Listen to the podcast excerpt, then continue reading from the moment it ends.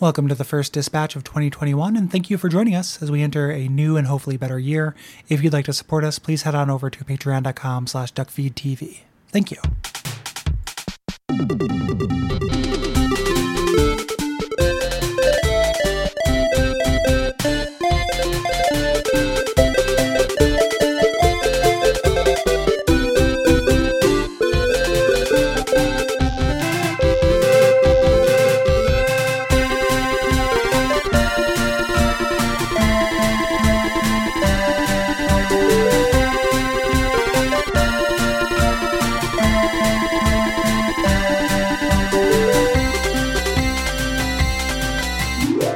Is Gary Butterfield, My name is Cole Ross.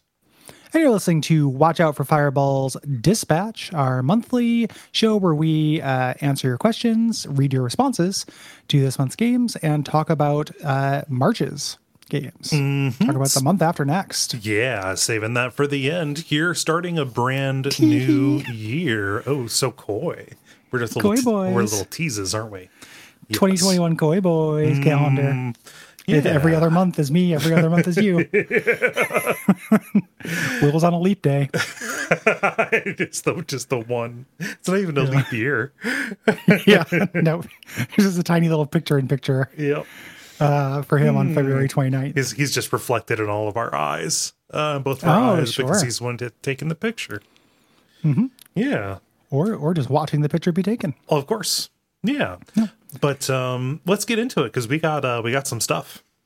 Yeah, spicy. Let's do. Um, I'll get us started here. Okay.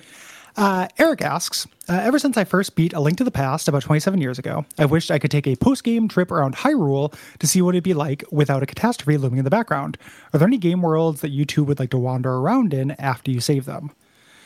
Uh, this is a generic answer. It's something I've said before. I always think, I've always thought that it would be a very brave ending for a Souls game to show the world better. Yeah. Yeah. Uh, like when you relight the fire, that's what you're doing is buying some time. Uh, and just like, you know, what if, if like some measure of civilization came back, just a pan across, you know, the undead burg and there are people living there instead of there being like six sentient people right. uh, in the entire, in the entire universe. Instead of people pounding their head against walls, there are blacksmiths pounding. Um, wait, no, uh, no, Undeadburg already has a blacksmith pounding on swords. What if they're pounding their heads against criminals in a court of law? Hollow cop. Yeah. Yeah. Um, which, which I guess that's just the blue sentinels. But anyway, yeah. uh, I think uh, I think Dishonored would be cool. oh, sure. Kind of like do like a you know like a ten years later kind of thing, like after the plague is abated. You know, just kind of see what that. So you know, especially those towns and stuff look like. Karnaca would be pretty fun to go around. especially if you still had the same move set and everything. Like th- those games would work perfectly as just like I'm a stealthy create my own chaos guy, and there's no real goal. I just Yeah. break into apartments to eat their. I'm I'm a th- know, apples. I'm eating all of your apples. grapes, all of your grapes and slimy eels. Yeah, slimy Yeah. bagged eels. yeah, that'd be my answer. Um, Isaac writes Recently, there have been a few older games that have miraculously received full localizations uh, and come out in the West for the first time. Uh, do you have any dream games uh, that you would like to see receive an official translation? Um, I don't know. I think it'd be cool for Shadow Tower 2 to be available. Um, I think that uh, it would be. I would like to play the PSP King's Field games Yes. Um, that came out. I know I've, I've been real FromSoft for these last couple, but uh, it's hard for me to think of something else because a lot of these have either have like really good fan translations or have been officially translated.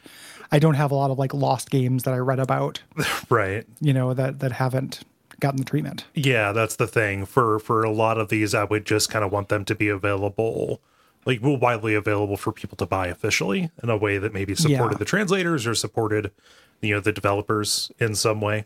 Um, But yeah, in terms of like games that I that that I feel like I'm missing out on, I don't have any. I don't have any answer at the top of my head because a bunch of that cool stuff has already been done. Like Sweet Home recently streamed that. That game still owns, you know, and it was very aptly fan uh, fan translated, right? There's a uh, TV show that's not an adaptation of that. Yeah, it is. Um, it's like an adaptation of a um, of a, of a web comic. I think. Yeah, Called Sweet hugely Home. disappointing. I know, right? Like I was like, oh, cool adaptation to K material. Mm-hmm. Like Nope. that'd be really fun, but no Yeah, no. There there was a lot of confusion about that when I streamed it. adaptation of a web comic. Come on. A fucking curse sentence. like, Good- I mean, good lord. that was bound to happen. I mean, you know, television shows based on mangas and comics and stuff come out. Like, yeah, this movie is based on a series of webisodes that were included in a DVD. yeah, they, they were real media files that you could download off of LimeWire. Yeah, this is based on a, a series of lost UMDs. This is based on a series of Hit Clips voice samples that were outtakes. Oh God, I wish that there was a way to like record stuff onto a hit clips and put it out there and Oh, tell a sure. story that way. That's like a RW, geocache like- kind of thing. Yeah. yeah, Hit Clips like hit clips CDRW. RW. yeah. Yeah, What- what- who has any fucking idea what we're talking about when we talk about hit clips? like the, the couple people in the Slack who brought up Hit Clips and oh, reminded Oh, okay. me of them this week. okay, all right. Um, because I forgot about Hit Clips. It- for people who don't know, it's like a little tiny uh, Walkman that only plays uh, Like a a thirty minute of a second loop song. of a song. yeah, like you you put in the, you, it's from Tiger. Uh-huh. Uh, the same people who made the the Game.com and the R-Zone, uh, and you uh, it just plays like it's like if I just want to listen to Mm-hmm. one verse of one chorus of I'm a Believer from Smash Mouth, and that's it. I have this tiny little Walkman and this tiny little like chip that I put you- in to listen to that. Do, do you think singles are too are too sensible? Yeah, and they're too big. Or, or Yeah. it's it's very similar to those um those GBA games that are just one episode of SpongeBob. Oh, those had like three episodes of SpongeBob on Three them. episodes. Yeah. Yeah. No, people, who- little kids loved those fucking things. When I when I worked at GameStop, they would just like They're they- they- wild. yeah, they, they they would their parents would buy them, then they would bring them back in, and then um uh, they would trade them in, and a, a roughly identical, you know, five year old would come in and uh, buy them a little bit later. Did did you consider perhaps that you were trapped in the Matrix? And Maybe, that's why an identical five year old came through. yeah, it's possible. Um, most little kids look the same to me. That's true. Yeah, Kids need to wear different hats or something. yeah. Yeah. Uh, Marcus says, uh, "What games are great but aren't necessarily fun?" Uh, tangentially, what makes us want to play games that we know aren't going to be fun, or at the very least, uh, will add stress to our lives rather than take it away? Um, I feel like we talked about this a little bit, but just Yeah. kind of briefly. Um, you know, that's the same reason why people watch movies that aren't fun and read books that aren't fun Yeah. you know it's it's you want like a variety of experiences there's no reason for games to to be different so like you know i just like listened to an audiobook about the holocaust wasn't super fun Yeah. Um, you know there, there's only so much like text you know uh blankets made of human hair that you can you can uh hear about and be like this is a romping good time Yeah. uh, but it still elicits an emotion and like people co- go to art for a wide variety of of emotions you know Yeah, yeah, they can be edifying in different ways, and I think that games are very good at bundling up experiences that you might not otherwise have. Like, Mm-hmm. you know, I think that this was kind of the thesis for for our entire episode about pathologic, right? Was Yes. that this, it, you know, is incredibly good at giving you the feeling of being oppressed and constantly on the edge of death and always behind the eight ball both Yeah. in the both in the story like and in the play like cart life is a miserable thing to play but i think it's an amazing game yeah papers please yeah you know, really stressful. Um, there's also uh, a more common version of this is being lost. Uh, that's something people go to games for frequently, and some people find that really stressful. Mm-hmm. You know, but like you you plop down in the middle of Stalker yeah or something, and it's like, well, I don't really know where to go, and this whole world is really hostile, and I am just in the middle of it. yeah well and also like who's to say that that's not fun like we just had a little twitter back and forth i had i had highlighted the fact that death stranding was on sale for a Mm-hmm. uh, good price uh, and people, you know, that's a very divisive game. Anytime you bring up Kojima stuff, it's going to start a conversation. Mostly with it's me, like I is, is, is what you mean. Like I just I'm one of those No. guys who searches Twitter now. no, but I mean, just like you, you, you saw uh, a few of the responses, people saying like, Well, people tagged I- me. I, I, I didn't. I just want to make it like just. The, we had a Twitter back and forth. I tried to talk about this game, just made it sound like I was just like on on Cole Patrol. yes, you were you were ta- you were tagged in. No, this happens even Yeah. even when I don't. Um, you were tagged in because people are like, "Hey, you know, is this a you know is this is this going to be a WAF?" Uh, pro- probably not. I like the game, but you know, uh, regardless, I think that game is fun. Uh, a lot of people uh, do not find it to be fun, and it's difficult to describe exactly why this thing is fun in a way that makes it sound like you are not like, let's say, weirdly virtue signaling about it. yeah, yeah. Ah, yes, I like this weird thing. Uh, no, I don't just like it because it's weird. There is a joy to be found in like getting around in this, and the stealth is good, etc., etc. Um, but yeah, so to say like, oh, this is not fun, is not entirely accurate. It is fun in a way that is polarizing and and difficult to convey.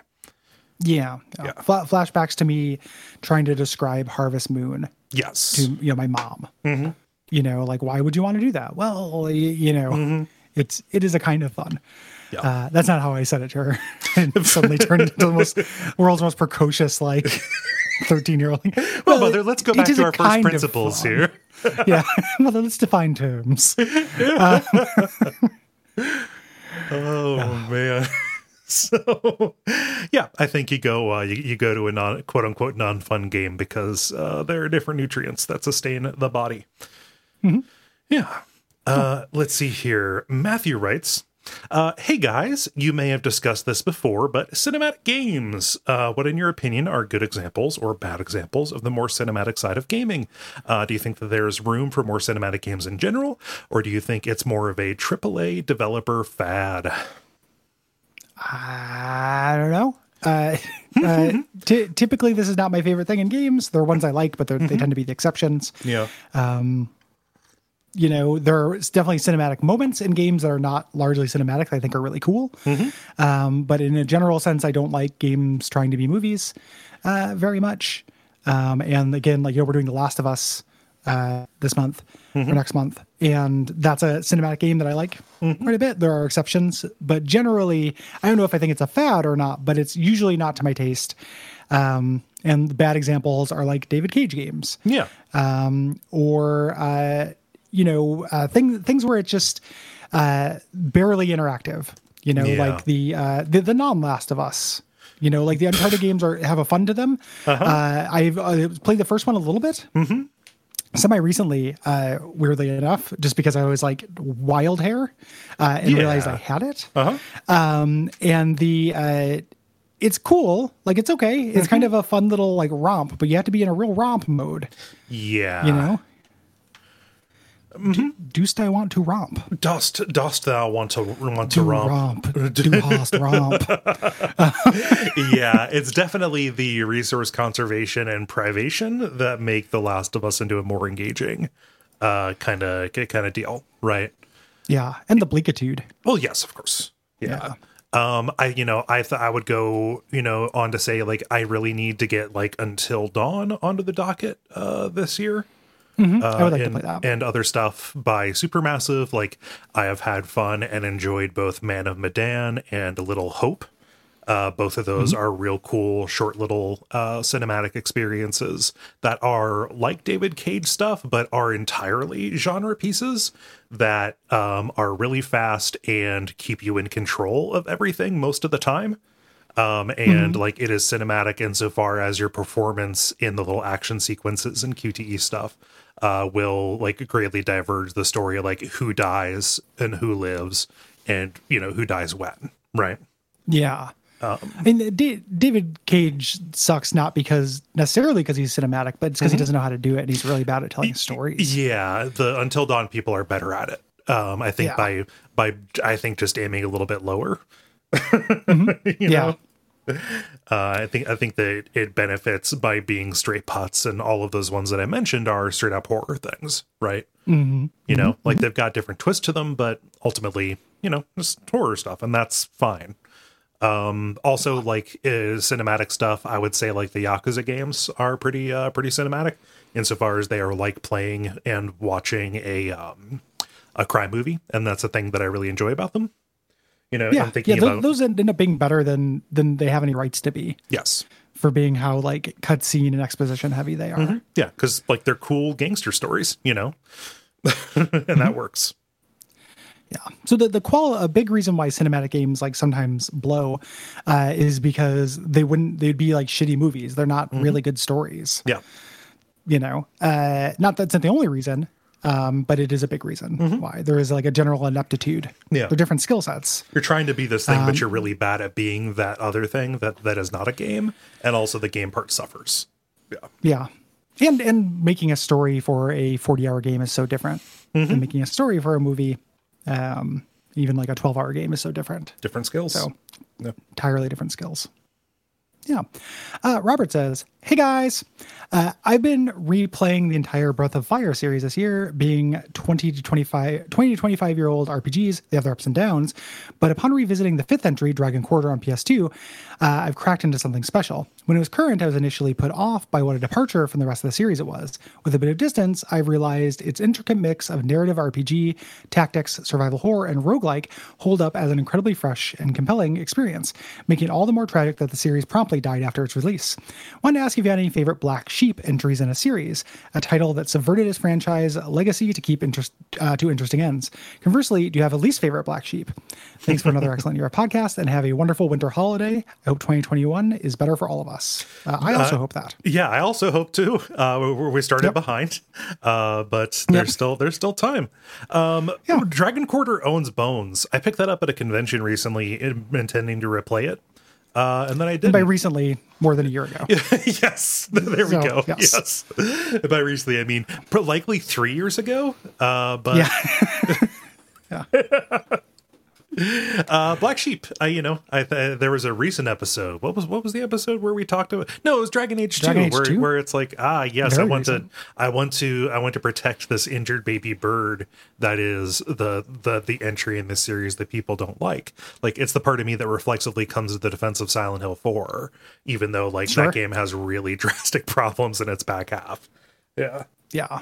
Uh, my big examples of this are always uh, Zelda 2 and Castlevania 2. Mario Two. uh, our games are Mario 2, like all the Nintendo 2s. Um, Yeah. I like all those quite a bit. Oftentimes, not always more than the threes, or at least as much as the threes. Yeah. Um, you know, I like Mario 2 as much as I like Mario 3. Yeah. Uh, easy. Uh, Zelda 2, I don't like as much as Link to the Past, but Castlevania is close.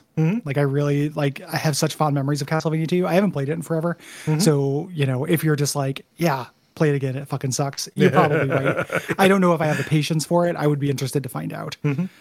Um, so yeah, those are, those are really, uh, like really, you know, big ones that I like quite a bit. And then in terms of like least favorite black sheeps, that's harder Yeah. uh, you know, for me. Um, so yeah, I don't know. Yeah, like that that that get, that gets into like games that are actually like both black sheep and also accepted. So they're they're they're considered to be black sheep because they're bad. So that would just be us saying, "Oh, this bad game is actually bad." It's actually pretty rough. You know, Deus Ex the Fall. Right? Yeah. you know, like that's that's a black sheep, and that fucking sucks. oh, uh, Metal Gear Acid.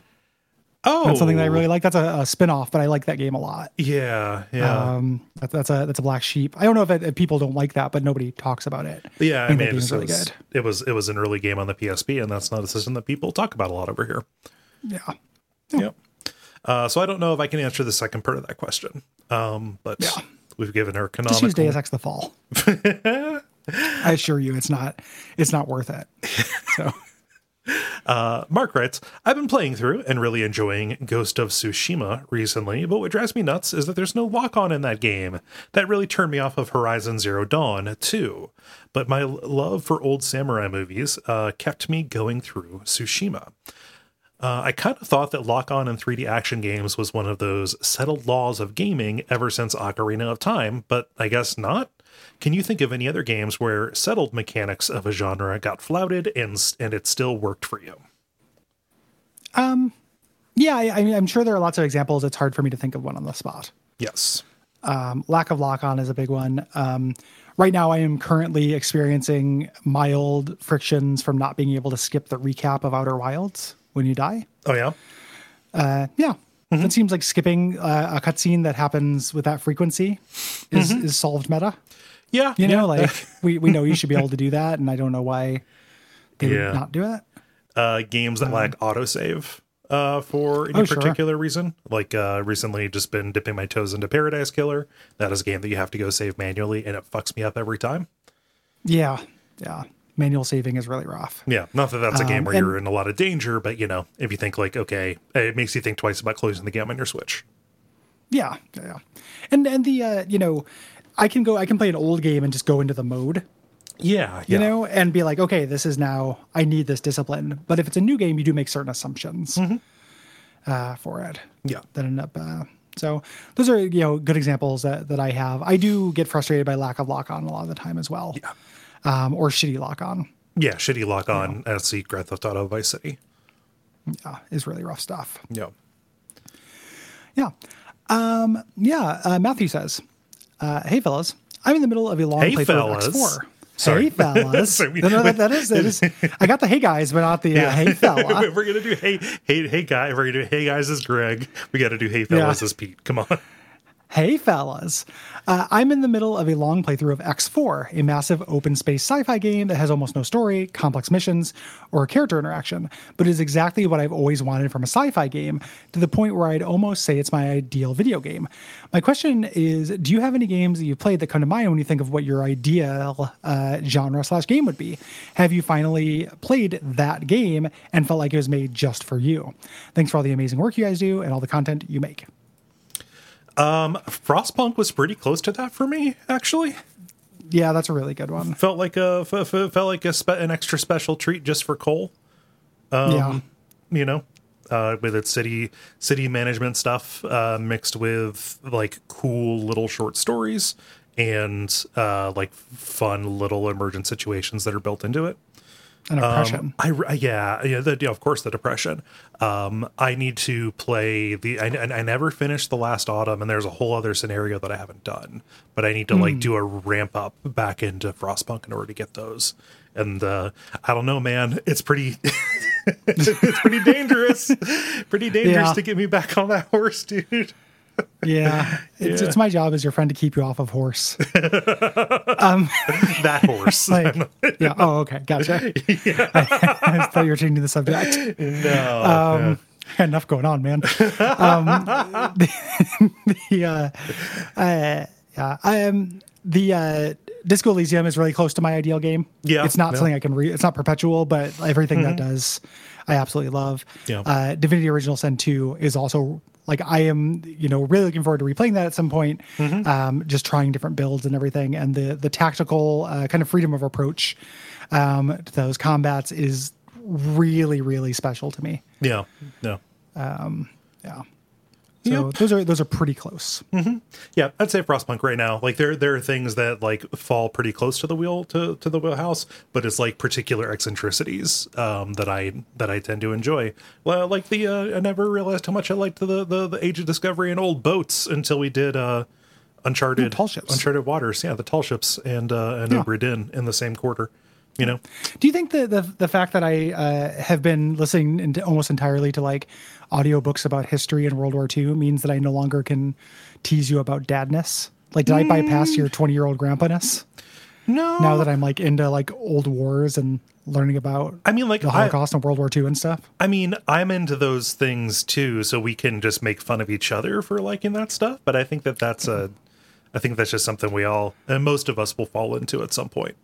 Yeah, it's You it's know. like a phase. I'm not gonna, through. I'm not gonna tell you what you can and can't make fun of me for. That um, has always been a losing uh, proposition for me in the past. It's kind of like saying, "Hey guys, these shoes are these shoes are prescription." Yeah, nobody nobody make fun of them. I'm not supposed to get wet. you want to keep the voice, you want to keep his voice high, gotta keep dry. and dry. Yeah, uh, that just guarantees that it will happen. Yes. So not going to uh not not going to stomp on you there. Uh let's see here. Jordan writes, "Is there a game out there that has mechanics that you think look genuinely fun or interesting but simply can't bring yourself to play due to theming or aesthetics? For me, the Zeboyd Penny Arcade games fit this to a T. Look super interesting and I enjoy their other games, but I can't bring myself to play a fucking Penny Arcade RPG." Uh, You don't want to roll pretty- around and fight alongside the fruit fucker? Yeah, yeah well done, Jordan. I, that, that's very understandable. 2020 playing 2021 playing a penny arcade. RPG. Hey guys, I'm I'm gonna fire up South Park: The Fragile But Whole uh, real quick, guys. like, don't mind me. This this Penny Arcade. I want to see what I want to see what Divix is up to. Yeah, I gotta figure out what. Uh, yeah, um, the, the yeah, this is because it got brought up earlier. It's like a really easy answer, but this is Death Stranding for me, where the mechanics look really cool, but I can't handle the flavor. Uh, a game that is pretty much almost exactly this, but I can I can just wireframe it. Uh, Puyo Puyo Tetris. Like I, I I can play the free play in both of those. Like that's just fine. But like if you go into the story, like there's no way that you can just tell it. Like just don't fucking show me the dialogue. I just want the little ch- the little challenges. And there's like Yeah. a, there's like a story to it, and it is real cutesy, cartoony kind of stuff. Um, and I'm just not there for it. I would like to do like escalating, you know, Puyo Puyo challenges and stuff, but can't do it. Won't do it. Yeah, yeah, Good Tetris game though. so yeah, yeah. Good Tetrises are great. Um, yeah. Uh, Liam says uh, you're giving un- an unlimited budget to develop a game based on an Al Pacino movie that doesn't already have a video game adaptation. Uh, which movie you pick, and what kind of game is it? oh, Glengarry Glen Ross for sure. Okay. Yeah. Like what kind of game? Oh, like a like a management sales sim, almost uh, almost do it like a like a Papers Please or something like that. Or um, Okay. Yeah, where you are the salesman, you have a quota, uh, you have like a series of people that you're talking to, and you have to like figure out how to lie to them and uh, get them to buy a thing that is uh, that is worthless. And you can press like um, you can press uh, you know like illegal schemes to get the good leads and stuff like that. Yeah, Okay. Okay. Okay. That, Mm-hmm. Yeah. that's, that's pretty cool sounding. I, I can dig that. yeah. Uh, is he? He's the guy who? What's the? Is he the movie where he's Satan? Secretly, You're, you're referring to the Devil's Advocate, right? yes. Is that him or is that the other guy who I mix up with him? Um, I You would think know this. I, I, Oh no, yeah, he's he's he's in the Devil's Advocate. Yeah, I would do the Devil's Advocate, okay. um, and it would be um, like a multiplayer. You know, uh, many people. One of them is the devil Mm-hmm. at a company, uh, and everybody is trying to steer the company, but the devil is trying to do devil stuff, uh, and you have to guess who the devil is. Yeah. Ooh. It's. I mean, like you're almost making it sound like a social deduction kind of thing. Yeah, a Uh, little like- bit. like Like, I an- mean, it would be. An Among Us. I'd be doing it to make money, not for me to play. Uh, so those things are big right now, and I earn on my uh, unlimited budget. Yeah. Unlimited time when I was unlimited is My. ching. I, I- I know this is literally just me describing a joke. My, my literally my favorite like cutaway gag in The Simpsons. Um, I think even might be might be a later like a later one. I forget I forget what episode it is, but just you know, there's people are having an argument, and Homer says, "Marge, will you allow me to play devil's advocate?" Yeah. and she says yes, and then it just cuts to him playing a playing a pinball, pinball. machine. How about a devil devil's lawyer? advocate, yeah, Yeah, that's really good. That is that is a late like by which I mean solidly first third of the show. right, right. I like that's like season twelve or season eleven. It just it hits so hard and so fast, and it's so fucking Yeah, dumb. it's real good. It's it's like it's a um, it'd be a Family Guy joke if it went on for two minutes. yes, yeah. You know, and it would show him playing it. There'd be a bunch of Yeah. little shitty knock-on jokes. And it's but The literally- Simpsons, it just cuts to it for like one second. Yeah, it just, it just cuts to him. He loses the game, then he turns around and actually plays devil devil's advocate in the conversation. Yeah. Uh, but it's the idea that he has to ask permission to go play this pinball game that he misunderstands what it is. Yeah, I like that too. yeah.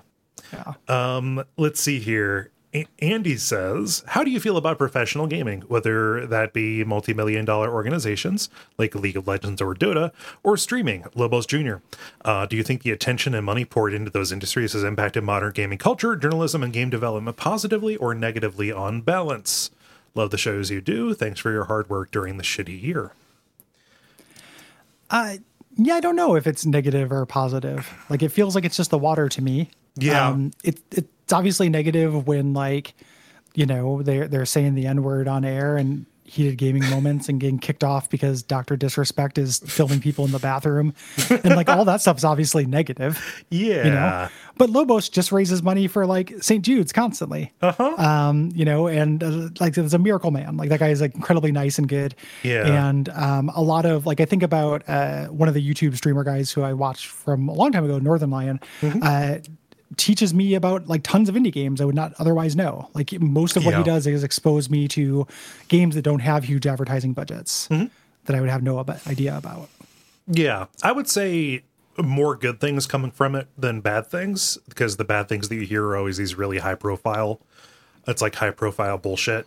Like I would separate, like I would untangle the, um, I would untangle like pro gaming stuff, like competitive play from like individual streamers who were just kind of Yeah. like taking advantage of like let's say an infrastructure and a cultural moment of people who like to watch these. Because like pro gaming that to me it seems like a thing that people have fun participating in and watching but like any kind of sports or um, let's say organized game kind of stuff it just kind of seems like a vehicle for corruption to me actually and like exploiting people so that's that, that's where i get a little bit kind of eh, there but like that's been around for a few years and i've not seen it have like a huge impact on culture really Yeah, yeah. I, I'm so uh, so divorced from that stuff. Like, Yeah. that's just banner ads I see on TV where it's like, you know, Satan's Hellraisers uses Razer mice and cooling towers from Jostens, and it'll just be like a bunch of nightmare fonts,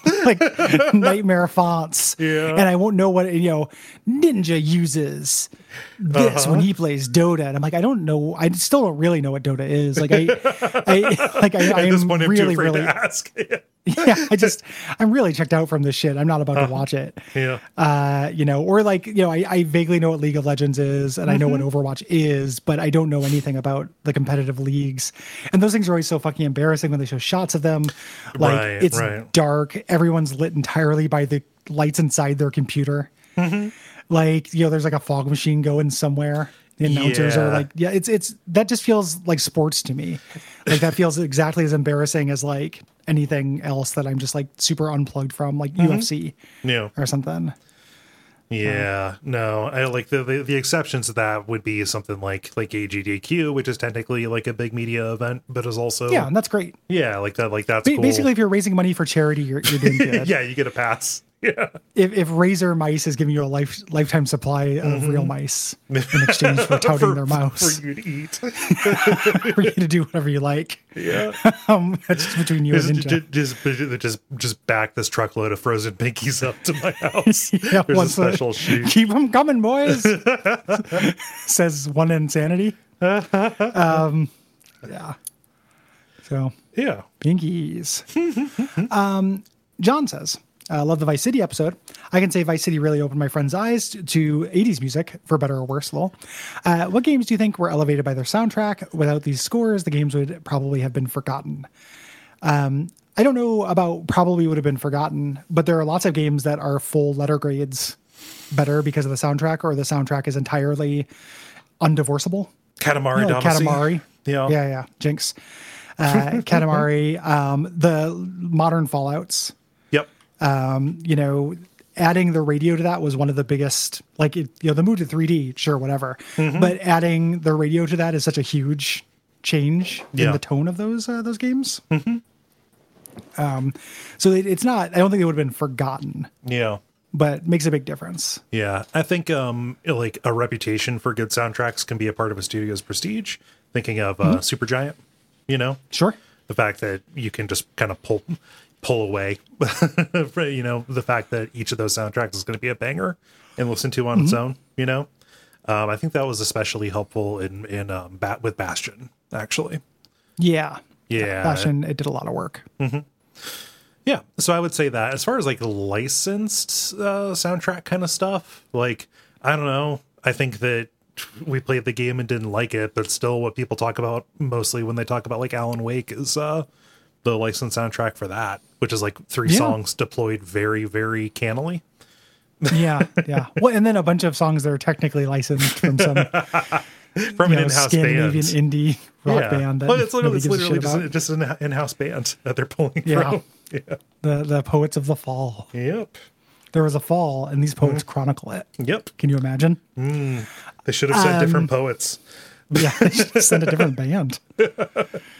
They should have sent Vampire Weekend. Uh, the um, yeah. So that yeah, that's a good example though. People really talk about those kind of things, those moments. You know. Yeah. Um, we've been doing game questions for about a half an hour. Uh, do Yeah, we want let's to let's swap. Yeah. Uh, let's go over here. Uh, let's see. This this one should be quick. Uh, Joseph writes, "Love the show, Gary. I heard you mention that you were in a band um, and made music while listening to older episodes. I was wondering where I could find your music." Oh, thanks. Um, Gary, Gary's old band music is on my SoundCloud page, among like other things. Um, I rotate things out because I have SoundCloud free. I don't uh, pay for extra storage. Um, I think that's just garybutterfield.soundcloud or soundcloud.garybutterfield. Um, and then Modridge, my current band, is at modridge.bandcamp.com. Um, we are we have a one EP that is up. That's four songs, um, and then those are all really old. We have a second EP that we have been working on for a long time, and the pandemic hit. Um, so those are also incredibly old songs, even though it's not out. Uh, that was supposed to be out a year ago. Yeah. Um, you know, a year like uh, we were supposed to put that out last spring, and then pandemic came and kind of fucked us up, so we couldn't get together to. Uh, the, the the next two years it. of cultural output are going to be so fucking weird. It's I have of that so many intolerable songs about the pandemic. Oh yeah. Like I no, of course not. Well, I mean, just well, like, there's a difference between writing them with the intention to release it and then just saying like, ah, like I'm just going to get this out of my system and put it here, and it's going to die. No, I wasn't even talking Yeah. about the next couple of years being like messed up because of the pandemic. Like that sucks.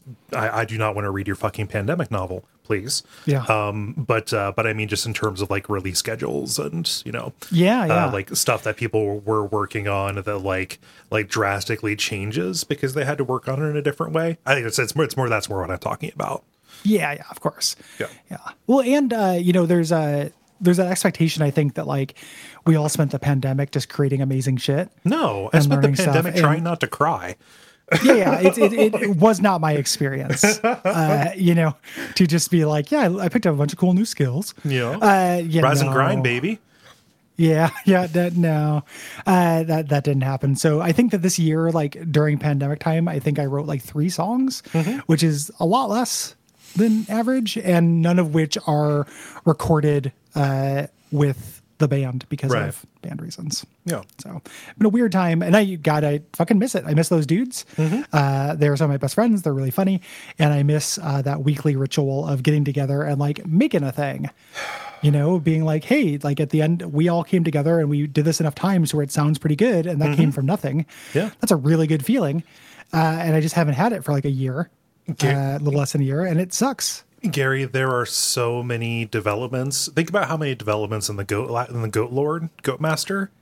Mm-hmm. Like in that whole that saga. band is probably that, that well they didn't stop practicing we, we What? we stopped practicing well i mean that maybe they eventually did I, I imagine that our practice space probably got shut down Okay. we quit it like we we left during the pandemic Right, right. but they were still practicing at the time um even like when they were like hey you know stay at home shelter in place like the place was still open because it was a private place to rent Right. and i imagine those uh brave heavy metal iconoclasts were not about to listen to governor kate brown No, no. Um, they're, they're, they're, so there- chug, their been lots of progress. Chug riffs need to be free. Th- th- This is Yeah. uh, like a saga from Abject Suffering from like a long time ago. So- Nothing can fight Blues Talica. This is this is a band we shared a practice space with, who I'm sure are very nice guys who I've never met, but had a very funny whiteboard. So if you like funny whiteboards, there's a there's an episode of Abject Suffering for you that I can't remember what it is. Just listen to all of them. You'll find it.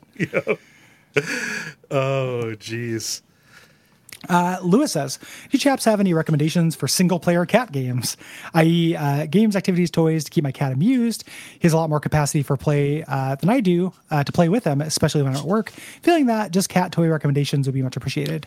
Uh, I'm also looking for this because Pocket likes to play a lot more than I am able to play with him, Okay. and uh, I've you know I have a couple. I have a." a circular thing that uh, it has a ball that's in a track, and he can th- push the ball around like a, like a sad kid at the playground, just like hitting a tether ball over and over. lo- love those things. I, I, I hear Yeah. both cats play. I've got two of them. I hear them both playing with it at all times of the night. It's very fun. It's very funny. Just uh, uh, uh, go go go. Like they, they think they're producing like energy or something. Like I should hook up to a generator. Um, but that's the only thing he'll really play with by himself. Uh, otherwise, he just rests and saves up his energy for when I don't want to play to like try yeah. to get me to do it. yeah, when you when you go to work, he has to go to work too. Yeah, you can hear Yeah. Dottie. Uh, she got a hold of something um, Hmm. in here. I don't I don't know. Uh, I've got this thing. It looks like it's it looks like a cat. Um, it's like one of those independently moving laser toys. Okay. uh, that, that, that you've seen. It, it looks like if if Eve from um uh from WALL-E was a was a cat, and I, it has I actually have one of those too. How, do, how does it work? I've never used it. I just I got one for Christmas a couple years ago. Yeah. So what it does is, for about fifteen minutes, there is um this little. God damn it, Dottie. No, she she she got a hold of a piece of plastic. Sorry. Cats do love plastic. Have you tried plastic, listener? Have you tried plastic, listener? Yeah. I don't even know what this is. Sorry. Have you tried plastic, listener? Is my favorite Depeche Mode album. Uh, no, but you you you, you uh, there's a little lever where you can uh, decide if it's going to aim on the floor or up on the wall. You press the button, and then it just like shoots a little laser and moves it in like figure 8s Um, Greta doesn't fall for it, but it is consistently a way to keep Dottie busy for about ten minutes. Oh, okay. I have used it. I have used it uh, before I got my keyboard tray to like edit. Like you turn it on, and then she goes and chases after it instead of being up trying to bite your hands while you're while you're uh, moving the mouse. Hmm. Yeah. Uh, there are also um, things you can get that will hang in a door, like off off of a door frame. Uh, that are like long dinguses on there that, that are like little dinguses that some of them that can contain treats on the end of a um, on the end of an elastic Yeah. Uh, Pocket and- uh, takes those down. yeah So he, I, he i've never them. i've never had one last more than a couple of weeks but boy what a couple of weeks it is Yeah, Um, it is a golden time for the for the sleep industry during those those brief periods. Other than that though like solo cat toy stuff uh, it is another cat out of the question because that tends to they tend to tire each other out which is fun Yeah, yeah, and something I've had on my uh, my perhaps docket for a while. Um, Shane, uh, or go, go ahead. no Sorry. good Uh, Shane says, uh, "Hope you're feeling better, Cole. Uh, congrats on 300 episodes. Love the content, community, and you guys. Thanks, Shane. thank you Thanks for the Brotherhood of the Wolf discussion. Is Blade Runner 2047 Bloodborne inspired? Four minutes in, it looks very Hunter esque. Forces beyond human conception and play. What do you think? for as much as i love the original i have never seen uh blade runner uh 2049 It's cool. Yeah. Uh, it- you know, uh, don't go into it discourse poisoned because the discourse around it is valid, but the experience of watching it does did not feel that way. To okay Me. Um, you know, it's like I liked reading that stuff after I saw it. yeah Um, I did not get Bloodborne vibes from it, but I did rather like it. It's a Mm-hmm. really cool looking movie. Um, I did not like it nearly as much as the original. Like I've only seen it once. Oh, you yeah. know, I was just like, okay, that's cool, uh, and then moved on. now that I have this nice TV, it would make sense to like get a high def copy of that because that was one of those things Yeah. I didn't see it in the theater for some dumb reason, and I, I wanted to have like a I wanted it to look as nice as possible because Yeah, you know visually stunning is kind of the thing with that. So and it is very visually stunning. moving on to a show question here, Cinder Elf uh, says if the two of you uh, had to recreate a Tim and Eric sketch fully or just the audio, which would you do? And would I be right in assuming that Gary would be Tim and Cole would be Eric based on interactions and the skits you've done in your podcasts? Oh, probably. Probably, maybe. yeah. I cool. You haven't like on. I think there's like an unhinged uh, side of you that you haven't unleashed very often. That's very probably Tim esque. yeah, probably. I Uh, I naturally fall into a role of a straight man is is, is Yes. part is part of the thing. Uh, and Yes. you know, I I enjoy I enjoy keeping those cards close to my vest. So I probably would be probably would be more of a Tim or more would be more of an Eric. Sorry, More of an Eric. Yeah. who generally is pretty hapless, but then sometimes he uh, owns a store of child clowns. You know. Yeah, child clown outlet. Yeah. like he, you know, warm and participatory. um, I did. I don't know what sketch we would reenact. That that's a hard question. It's hard. There are a lot of them. A lot of them have pee pee and poo poo in them and stuff. Um, yeah, It, it, it, it'd be tough. I I don't know Yeah. because like that is that that feels like it differs from which is uh which is our favorite, Which like us- which is the best, you know? oh, it's yeah, totally differs because Yeah. it's like we would choose based on not wanting to like puke and eat shrimp and drink re- red wine or eat white wine. White wine. drink red wine to to to excess. Uh-huh. You know, like we could be Corbs. That'd be pretty fun. the accent they do with that. Yeah. Hey, Donnie. Hey, Don again. Uh, you know, the uh, let's roll the sugar factory. Um, I think we could be the Corbs. Yeah, probably be the Corbs. Recumbent bikes are Um, fun. or You ever- pumpers, but not tumblers. Uh, not never, never tumblers. No. I don't think I could full, pull off the tumbler, but I could. I could. Pumper does like to pump. so, so Oh man, I, I feel like you need to go back and watch Awesome Show again because I uh, that was a while ago when I did that. It's good. It was like a year ago re- that I did that. So, I rewatched all of it when I uh, hurt my shoulder. oh nice. I, I watched that and all of Check It Out. Oh, check it uh, out. And all of Parks on, and uh, Rec. Oh, nice. We- Yeah, all you- I could do is really watch TV. your, your shoulder was really hurt. That was your first. Yeah, I uh, that was your early Gungeon days too, wasn't it? Uh, I started playing Gungeon. Then I played uh, Dead Cells, um, Gungeon, Night in the Woods, and bounced off Iconoclast. God damn, you you were hurt for such a long time. Yeah, it well, and it was like I couldn't really sleep that well. Uh-huh. Yeah. uh, so it was just lying in bed and being awake for many hours. And that was like right after you Um, got pocket too. Yeah, it was horrible. I just moved into like a new apartment like a month ago. Uh huh. Well, that was Uh, that, just that, that was what caused you to like the- like that was the exertion that that did it, right? It was uh, getting. I think that it was getting groceries. Oh, I think I walked back from the grocery store that was like caddy corner from my house with too many groceries. so how would you rate the experience of aging? Uh, it's, it's bad. Uh, you know, my, my shoulder is better, which is good. Yeah. Like, but that did last like six months. Like, you know, six months after that, I would still get occasional numbness yeah. in my hand, and I was like, "Oh, this is just how it is now." And the the period uh, right afterwards, which was crazy, where I could like walk around and do stuff, but every once in a while, my hand would just lose its grip on things. Oh, that's really scary. Yeah, like I was like, "Oh, I can't carry anything with that hand." Like I, I was me standing in front of my computer. Uh, and with my PS4 hooked up to it, playing Spider Man for PS4, Right. Just being really happy to like play a video game, uh, and just like every once in a while, just dropping the controller. Wow. and just having to like power through. Huh. So it was wild. It's wild to be injured. It's crazy to have a body. Yeah. You know? It was it was a mistake. I regret it. yeah. Yeah. Just this, this dumb thing that carries my brain from room to room, uh, provides occasional orgasms is not worth it. uh, should we move on to the lightning round before we get into the uh, the topic? Yes, we should. Uh, let's see. This will be you. Uh, Marcus says, "What is your favorite uh, herb or flavor combinations? I personally love basil with tomato and mozzarella, and rosemary or sage with just about anything. Um, I also love uh, basil. Yeah. Um, I specifically like a Thai fried basil.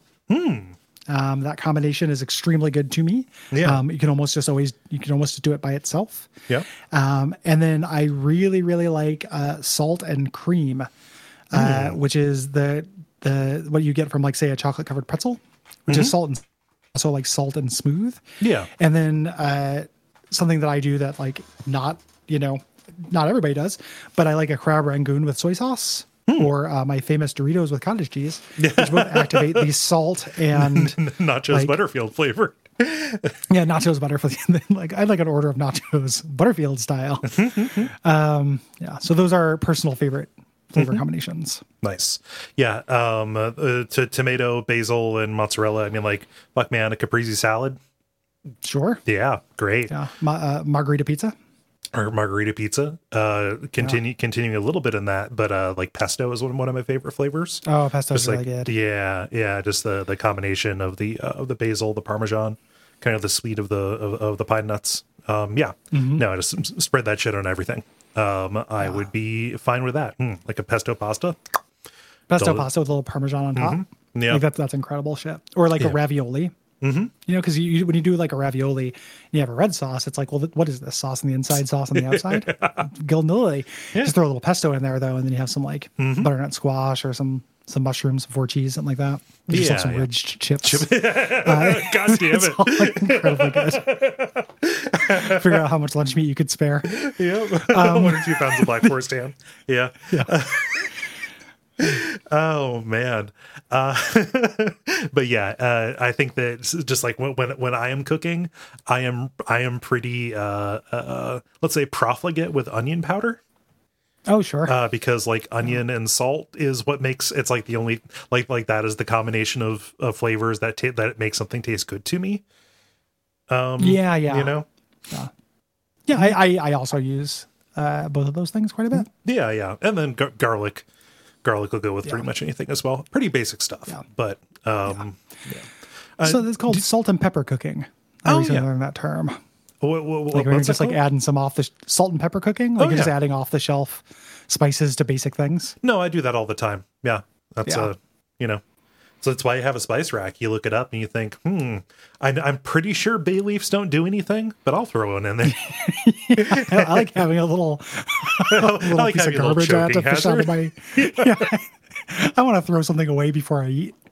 Uh, like the experience of going to the garbage. Yeah, I, I want I want to risk having this perforate something. Yeah. Yeah. Yeah. Oh, geez. Uh, L- L- Ludacuda uh, asks, would you rather have the hair of a troll doll or an okay bionic arm? The word okay is doing so much lifting here. Yeah, like which the arm would also be able to do a moderate amount of lifting. Mm-hmm. Um, I would probably say an okay bionic arm because it feels like that's not a downgrade. Yeah. Troll doll hair, you think, oh, it, like it just, it'll stick out wherever you want it to. Like troll doll hair is really unpleasant to touch. Yeah, And also, I can't imagine washing it. yeah, and it's a big wild color. True. Um, are- does anybody have any questions? Keeping in mind that I already explained my hair. Yeah, it, I, I think that this would actually not be so bad either of these. Yeah. Like in terms of a would you rather, uh, this Yeah. is like a split the room kind of thing. Like Y- Yeah, yeah. The, the the one downside to the OK bionic arm, like I don't need to, I don't need it to do too much of anything. I, I would I would like to know if I would be able to feel it. You know, like if it uh if I if I would get feedback from it. Uh, probably not because it's just an OK bionic arm. Uh, I, I think and- you would get that. I think that's standard for a bionic arm. Oh, I think okay. okay. I think that's implied in okay. I think a bionic arm you can't feel at all is a bad bionic arm. yeah. I mean that's just a prosthetic at that point. Um, okay, I think means like it doesn't have lasers and shit built into it. Yeah. Okay. Um, let's see here. So the one downside to the to the OK bionic arm does it come with like a phone number of somebody I could mail it to to fix it? Yes. It- yeah. Yeah. Or and, and like also you're gonna have to answer a lot of questions like going through airport security and stuff. You just get a card. You- you- People who have like pacemaker, Yeah. pacemakers and stuff just get cards for it. Yeah, Yeah. that's probably what you have to do. Um, also, the thing about an okay bionic arm is I wonder if you could improve it Yeah, that's know? a thing. because my arm right now I would currently um, call it okay, Mm-hmm. but I can't really improve it. Like I could start lifting weights and it would become a better arm, but we're talking about just minuscule returns. Yeah, it would become a better arm at doing the things that it already can do. I think that when you get into bionic, the point of it is to be able to do different Yes. things that an arm otherwise would not be able to do. Yeah, smuggle. uh, you know, so yeah.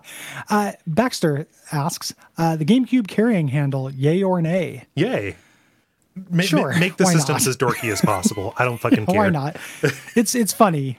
Uh, yeah, why not? Yeah. Um, it, the, the, like the weird thing is that in the grand scheme of things, uh, it is also one of the, it's like the, the system that least needs that kind of affordance Yeah, because, because it is so small, right? And so manageable, even compared to like the, the original generation PS2, especially the original Xbox, right? yeah, yeah, yeah. This is like silly, but you know now it's all just quaint Nintendo stuff. Yeah. Give me dorky systems. I, you know, I, I like my PS5 on my shelf much better than I like my Xbox Series X. So, Yeah, yeah. PS5 looks great. I cannot wait to get one. Yeah. it looks like a, a powered down turret from Portal. yep. What's not to like? into it. Uh, let's see here. Andrew writes, uh, "You must have a romantic evening with one character from the extended Mario universe. So Donkey Kong counts. It cannot be Mario, Luigi, Peach, or Daisy. Who do you choose? Getting getting rid of Daisy is a problem.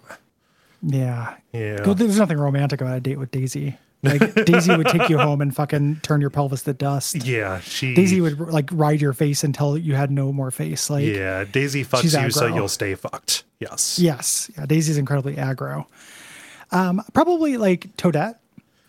Probably. Yeah, she seems a little bit more Yeah. self possessed than Toad does. Yeah, and you know, like it's romantic. Mm-hmm. You know, we could like go for a walk. I can imagine that. That'd be fun and cute. Yeah.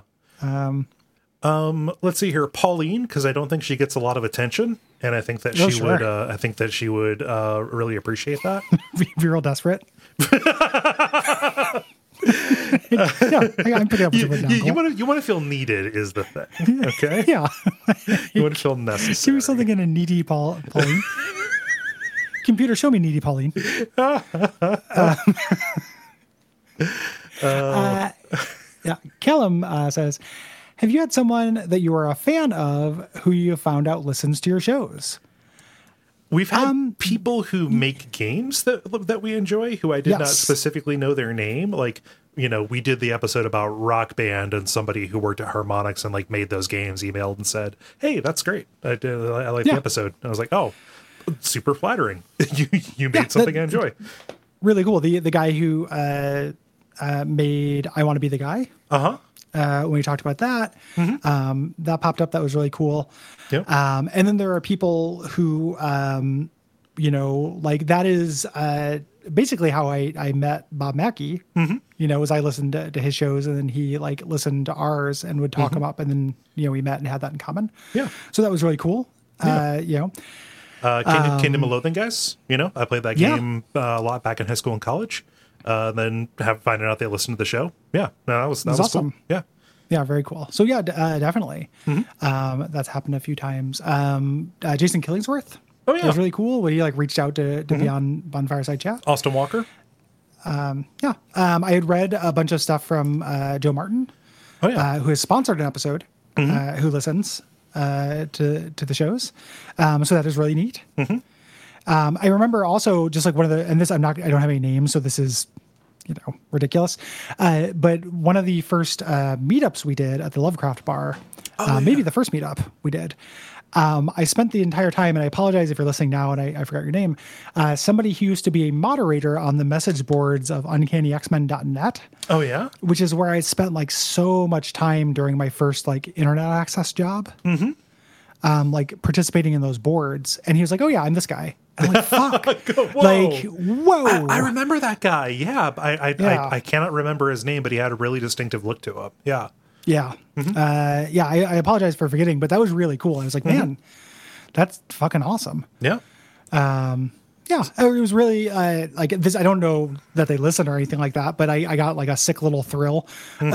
uh, when I, I think that the the Hardcore Gaming 101 account Oh. uh, started following me on Twitter. Oh, nice. And it's just like, oh, like because I fucking love that yeah, website. you guys, I've you guys spent, rule. Yeah. Yeah, I've, I spent you know like months on that in aggregate. Yeah, like, I- your, I- your, I your just- I book, absolutely your, love that. Your books are some of my favorite things to just like keep around to look at. Yeah, Yeah, it's a cool feeling. Like I, Mm-hmm. I like I like that a lot. yeah, yeah. It's uh, genuinely one of the things that makes me feel most lucky. Yeah, it's really cool. I, Just I- me or you? Uh, I'll, I'll take it. Uh, Andrew writes, uh, "What do you guys feed your cats? Canned, dry, or the dreaded raw food?" I do dry. I do kibble for pocket. Uh, First Mate is the name of the brand, which is cute, and he likes it. Um, Yes. He's he's picky about food. Uh, last time I took him to the vet, they said they want me to get him on wet food. Okay. and they gave me a pamphlet about how wet food is better for cats. Like they're, they're really selling it. Uh, historically, he has not liked wet food, um, so I need to find one that he will like, and that's been on my task mask for a while, and I've just been putting it off, Yeah, like yeah. doing that fun, like smelly experimentation. of, uh, like, okay, this may be this may be the thing, or I may just have introduced a lot of really stinky garbage uh, to the Yes. equation. Yeah. I do. I do dry food uh, occasionally. Um, I will uh, replace a meal with uh, with wet food. Kind of, I think, just if if they're if they're being real good, you know. Um, I yeah, if they stay sweet. yeah, if they if they stay sweet, it's like, hey, here here you go, F- fun surprise, uh, which they can't comprehend. Uh, but for me, it's you know, it's it's important to do that. I used to feed Greta like really nice uh, dry food, but the second kitten food got introduced to the equation, uh, she immediately went for that. Um, Yeah. and it's really hard to keep them separated. She doesn't like overeat it. She just prefers, you know, the the, the kitten food. Uh, so just standard, like you know, kitten chow, cat chow kind of thing. Uh, like I used to like get Greta like nice stuff, like Authority is what it was called. I just and I was like, like literally the brand is called Authority. Dunk. yeah, I was like twenty. It was like twenty dollars a bag. I wanted them to have the good stuff, but no, she wants the you know the fifteen McDonald's. Yeah, she wants McDonald's. Know, Yeah. like the kitten food. It's it's candy. Mm-hmm. You know, my the bag I use says cat and kitten, so that's how I kind of feel like I get away with it. Gotcha. Um, but I should probably upgrade his food at some point. but he, he's just he's been historically just been very picky, and the fact that he likes it just and it's not you Wait, know a cat. A cat was finicky. It's, it's not all grain and well like Roars would eat fucking anything. Uh-huh. You know, like I've had a lot of like just like omnivore cats, but Pocket is not very food motivated. Yeah. Um, and this food is not just like all grain and separated chicken parts. Like No, no. you know, there, there's there's some meat to it. Like if you know the the trick to cats is you, they, they eat meat. yeah, yeah. You know, And like, carnivores. I wouldn't. I I wouldn't have even fed Dottie the uh the like the the stuff she's getting if it didn't have you know actual meat as the first uh first ingredient. So Yeah. Yeah. Um, Alex asks, uh, best driving a red convertible through a neon drenched city in 1983 song. More than this or Young Turks? Young Turks, no question. Um, Ah, see, no, I'm going to say more than this. Oh, okay. First of all, because uh, Young Turks is not on the Vice City soundtrack, it's on the San Andreas soundtrack. Okay. Uh, so you don't actually get to drive around a city in 1983 to Young Turks. They didn't mention Vice City at all. Well, uh, and then the other, these are two songs from those soundtracks, though. Okay. I, I imagine there's an implied Vice City here. The the Vice the V I C E C I T Y is silent. okay. The uh, Young Turks is very good. That's like the one song I kept hunting for when I played San Andreas. But more than this is fucking tragic. I love that song. It is so sad. I yeah, Uh, I just I, I don't know. I think about driving around specifically in a convertible. Like I don't I like it would have to be dark. It would have be to sad. be yeah. I don't want to be sad. Is the thing. I'm in a convertible. It's 1983. I'm probably high on cocaine. Like I can't don't be know. happy during the Reagan administration. I don't know about you, but like, Uh, sometimes, okay. so- sometimes you have to. Sometimes you have to make it. you have to make it uh, okay. You have to. You have to Mm-hmm. throw some Rod Stewart on, and uh, and go for it. Yeah. No, I just the the the the, the baseline from Young Turks cannot be denied to me.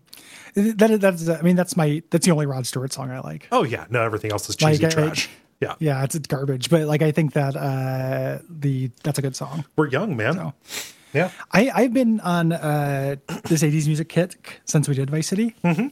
And just like on YouTube, just exploring uh, a lot Yeah. of like hits from the 80s. Yeah. And it's been awesome. I've just had So An that- that-. Obsession on repeat for two weeks now. That's a fucking banger, man. It's a good I song, keep listening dude. to uh, Stepping Out. Uh-huh. And then uh, Stepping Out presented YouTube, uh, presented me Big Country Oh by fuck! or in a Big That's Country. a- that song is like a jingle pop classic. that is so fucking good. Yeah. Yeah. To- Sha! tr- yeah. No. like that's that, a- it's just a fucking killer riff. Like that has that mm-hmm. song has that kind of weird, like melancholy pop classic, Yeah. kind of feeling to it, like that yearn.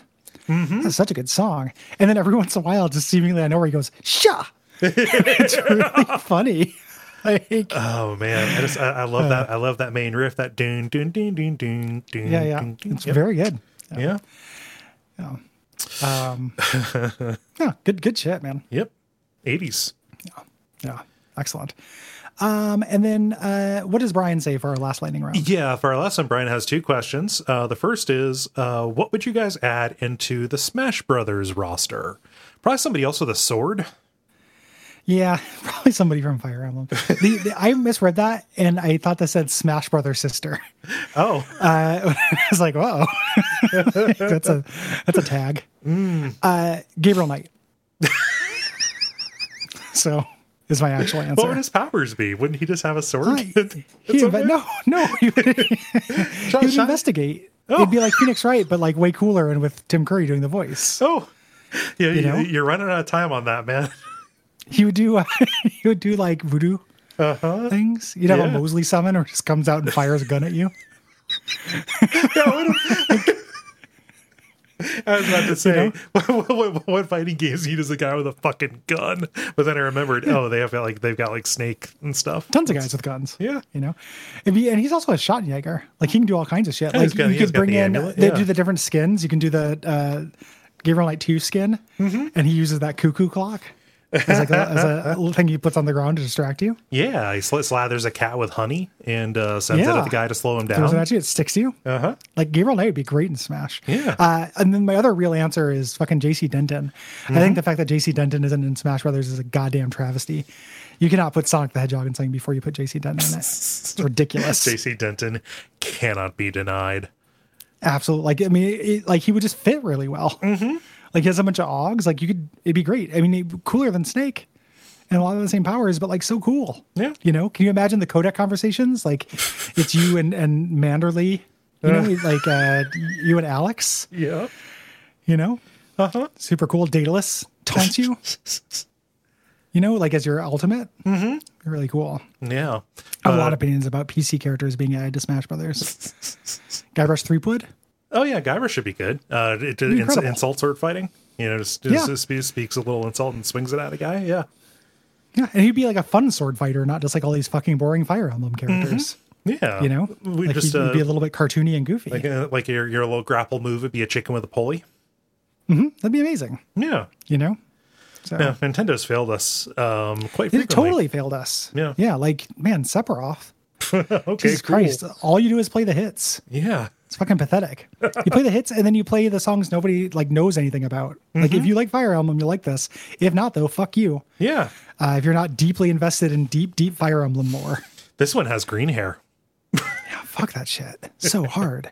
This is like, and then they introduced like the Xenosaga characters who are basically indistinguishable from Fire Emblem characters. Yeah, like like have the exact same problems from a design standpoint as uh, as Fire Yeah. Emblems. like absolutely anonymous. Mm-hmm. Like I haven't you know played Smash Brothers in a while, but I've always been kind of invested in it, especially once they started. You know, because it, even if it's just fun to play as those characters. Yeah, Like I, you know, I, I got the the 3DS one, and I was like, oh, it's fun to play as Mega Man. yeah, You know, I am Mega Man. It's fun to be Mega Man. Uh, but I so I watch the news and I'll watch like people's final smashes and move sets because I think it's interesting. Like they do interesting design space shit. Usually. yeah, And then they just have these like technical sword fighters yeah. constantly. Like I know that's a, a hackney thing, but it, it legitimately I think sucks. No, no, like it, it, it's it's it's like uh, nothing. It's it's like eating a rice cake. You know. Yes. Yeah. New rice cake announced. New rice cake dropped. I'll tell you who I want. I want the I want the kids from uh, Zombies Ate My Neighbors. Oh, that's a great idea. Yeah. Yeah, Uh, like, just with- huge with- number of weapons. Yeah, he'll just a huge number of weapons, um, and all of them are like you know just re- regular everyday household objects. You know, throwing You the silverware and baby stuff. as your ultimate. yeah, Yeah. yeah, that's what I want. Ding ding ding ding ding. God, that soundtrack is so fucking good. yeah. Uh, yeah, that, that's a great idea. Yeah. Uh, fucking all the kids from Maniac Mansion as different skins, Oh yeah, yeah. you know, or Mm-hmm. or uh, Day of the Tentacle, because all three would have different movesets like a Pokemon trainer. Oh kind of yeah, swap them out. Yeah, or no, just it would be uh, it'd be Weird Ed, but he like he summons the kids to do their thing. Yeah, that'd fucking incredible. Or for Like, Dr. Fred, sorry, Weird Ed's different. hire us, and by which I mean listen to this podcast and give us money in exchange for listening to it. if you Yeah, Smash and, and, and don't make me do any extra work, please. I don't want to do work. Just take these ideas and make Yeah. them happen. Money, please. Oh, uh, there's a second one here that I don't really have a ready answer for. Uh, but which two companies or IPs uh, would you bring into a fighting game, uh, to, into a versus fighting game, a la Marvel versus Capcom? Sierra versus LucasArts. Ooh, that's good. You know, Yeah, I'll go with that. like it. Yeah, it'd be, it'd be very cool. Mm-hmm. Um, yeah. Sh- shall we topic? we shall topic. Yeah. Um, we're doing a thing where somebody asked a regular question and we're turning into a taco- topic prompt again. Yeah. I know we've been doing that a lot, and there's a bunch of topic prompts that are uh, built up. Um, we do have a cleanup on the schedule. So if you're a patron, Yes. there'll be a special dispatch where it's just us talking through uh, all the rest of the topics Mm-hmm. um, that we have. Yeah. But uh, there's something that, like, you know, somebody asked a question that made us think about something that we had more to say about that we haven't done before. Yes. So we decided to uh, to go with it. Uh, and Gary, you will notice that I added an extra tab onto the uh, onto this onto this uh, sheet Yeah. here. Yeah. Yes, yeah, that's that is nice. Um, yeah, so Matt uh, Bixler, hello, uh, asked us: uh, Are there any uh, particularly striking call and response questions you've had to turn down in the past? And we wanted to talk a little bit about that, you know, specifically, um, and then also uh, kind of parlay that into talking about. Um, you know, uh, where our lines are and stuff. Yeah. Because a lot of times when we turn down those questions, it's because sometimes they're either like too personal or uh, just kind of like, uh, you know, that that feels like it invades the line. But we, you know, are semi-public figures with an absolute lowercase f and a lowercase p. Um, and you know, decisions have had to be made Yes. around that. Uh, and it's we just wanted to talk to that a little bit. I think. Yeah. So, you know, there are a few questions uh, that we have, you know, kind of the marked. There's actually a column in our sheet that's just, eh. Yeah. yep. Um, and they, they tend to fall into a couple different categories. Um, so uh, one thing that I don't like to do is uh, super, uh, you know, stomp on something somebody somebody likes. Yeah. Like if somebody asks a question about something and they're like, "Hey, this is really cool. What do you think about it?" And I don't think it's cool. Nope. Um, I don't want to just like give a platform just to be like, yeah, this thing that you know you asked about, I actually think it sucks. Um, you know, and sometimes that'll be like, uh, like, you know, like a, like an example along the same lines that doesn't actually call anything specifically out. Yeah. would be like, you know, nerd rap. Yeah, that would just if somebody wrote in and said, "I I, I love this. I, I love these particular artists. I like this particular trend. What do you guys What do you think? I'd rather say like- nothing than, Yeah, uh, I, you know, you know, than, than- come out and say that like this thing that obviously has an appeal because it's a thing does not work for me at all. Uh, Mm-hmm. because that's just uh, no nobody's gonna have fun doing that. You know, like I don't dislike it for like interesting enough reasons for it to be entertaining entertainment. Um, Mm-hmm. and uh, if I say my boring reasons why I don't like it, then that's just gonna hurt your feelings because you got rejected. Yeah, yeah, um, yeah. I we uh, things that were like outside of the scope, like we have nothing, we have no answer for. Yeah. Like big things about you know that are better better answered probably by people who are more historian focused Yes. Than we are, or more plugged into industry news in the future. So big things about the grand scheme of gaming history or future, uh, we tend to not do because we don't know. Yeah, it would just be kind of like rote speculation that would not necessarily it wouldn't be uh let's say complex carbs. Yes. Yeah. Um, you know that that's a that's a big one. Um, what else is something that we we tend not to go for? I mean, like obviously things that end up being just like a little bit too personal. Um, Yes. or you know, just uh, like like I don't know. I tend to be a little bit weird. You know, again, like not to call like a particular one out, but it's like you you know, how, how do you feel about making money off of this, and what'll what'll you do if it goes away? It's like I don't know. I don't have like anything interesting. about that. yeah, I mean, yeah, I, I hope it doesn't. I'm making Uh, hay while the sun good about it. shines, man. Like, Yeah. You know, I feel good. Like, yeah, specific things about finances Yeah, are yeah. things that are like eh, just kind of weird. It's not hinky. We have nothing to hide. Like we, you know, our Patreon total is public and, and what have you. Like, so you can, we have the option to hide that if people Yeah. don't know. Um, you can, you can say uh, just how many people you have and how much money you have. And we don't hide that. No reason to. Um, but also the actual specific breakdown of it and everything would feel like gauche and gross. Like it's really cool that we're making our living. Rest assured, more of that than you think goes into taxes and like operating costs than you might expect. yes. Um, you know, taxes for the kind of employee we are are incredibly harsh. It sucks so bad. you know, it sucks so bad. We are we are not getting rich off of this Right.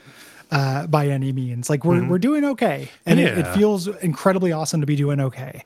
Uh, but we are not, you know, uh, this is not convertible buy-in. money. Yes. Like this isn't second home money. This isn't, Yeah. you know, multiple vacations a year money. Really. yeah. This is like comfortable money. This is economic dignity money, you know? Yeah, uh, this, this this is like you know uh, one promotion in an office money once you take into account like benefits and like paying for that stuff. Like this is you know th- this is this is a lead supervisor money at a at a place that does data entry. I'm a senior game advisor. Yeah. Yes, yeah, this is this is senior something, but uh, a low level senior. Yeah.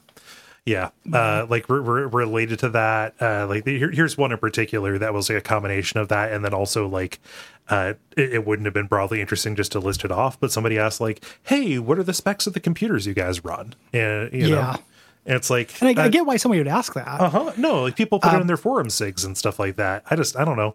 Like I can tell you, I've got a 2017 MacBook, or um, uh, oh gosh, I've got a 2017 um, iMac, non-pro. Yeah. It's just, it's an iMac. It's fun. And yeah, I, I do not know. Yeah. Uh, you know, uh, sometimes things that um, will pop up that are questions that have already been answered and we just didn't get to them in time. Mm-hmm. So like we will like someone is like, what do you think about Elden Ring? And it's like, well, we did, you know we did a whole podcast about the Yeah. reveal trailer. You know, we did that kind of thing, and then by the time that came up in the dispatch, like, Mm-hmm. you know, that's already been asked and answered. Yes. You know, Yeah. what else ends up being something. Uh there are weird things like every once in a while um there will be political things that were like eh you know not all that often but every once in a while we'll add that stuff like we're very open about it. Um but we also if it's something that feels like it's in bad faith or it feels designed to gotcha which is really rare because people pay for the privilege. But my thinking with that stuff is the intent is something i can't know. Um, you know, the person probably didn't intend that, but somebody could listen to it and run with that Yeah. as a gotcha, and I don't really want that. Mm-hmm. You know, for sure. You know so it's like ah this is like this this is not a thing that i have thought about um and i don't have like an, an especially deeply held or justified opinion so i don't want to fire off at the hip about it just because i was asked about it so we Yeah. can just like leave that l- l- leave, yeah, leave things that things we're ignorant about. yeah Yeah, like I, I, you know, I don't want I don't want to uh, to get uh, invite a lot of trouble for my ignorance and through like you know just not knowing Mm-hmm. You know about stuff, uh, making definitive statements. Yeah. and I also that rhetorical device like even if the person asking it is not implying that, which again I assume they're not, they're Mm-hmm. paying for the privilege. Uh, the people who do that kind of thing is, is something I'm very annoyed by, Yeah. and I try not to invite into my life. Mm-hmm. You know, aha, but actually, you know that kind of thing. I'm not not interested. Yeah. Um, qu- questions about other podcasts or, um, I mean, even just like video game podcasts in general. Like, Yeah. I don't know. I don't listen to a lot of them anymore. Um, and also like, I don't feel especially like, you know, qualified to say what is worth somebody's time or like what is a good or a bad trend. We have, we have our eyes so much on our own work here. Um, that ends Yeah. up being a thing. Yeah. Yeah, I just don't know. Yeah. You know, which is a, it was a common thing for a lot of these. Yes. Um, and then the the reason why we'll, we'll draw these lines, like to kind of move into the broader thing, is that like, you know, we we talked about this before, but something that uh, at least you know I don't know if I like I don't mean to speak for you, but going into this uh, venture and then podcasting in general, I find uh, do like holding a lot of things back really exhausting. Yeah. so I have always been like pretty open uh, on all of this stuff. Like the version of me that's on the shows is pretty close to real me. I will exaggerate things for humor, but I will not hold things back uh, for privacy or for lack of pathos very often. Um, I don't. I'm not like a, a a person who keeps my hearts like particularly close to my vest in terms of stuff like that. Um, and the line is something that I feel by instinct more than is definitive. So like every once in a while, something will feel a little personal, and I'll be like, ah, you know, that doesn't feel right. Like I just I don't I don't Uh, want that. Let's say you know? medical conditions that don't necessarily like impact the way that we relate to the media that we're talking about. Yeah, yeah. I'll talk about You my know? depression or anxiety because that relates to Or IBS all the time, dude. the uh, That's related to my the, the, the I. What's the I in IBS stand for, bud?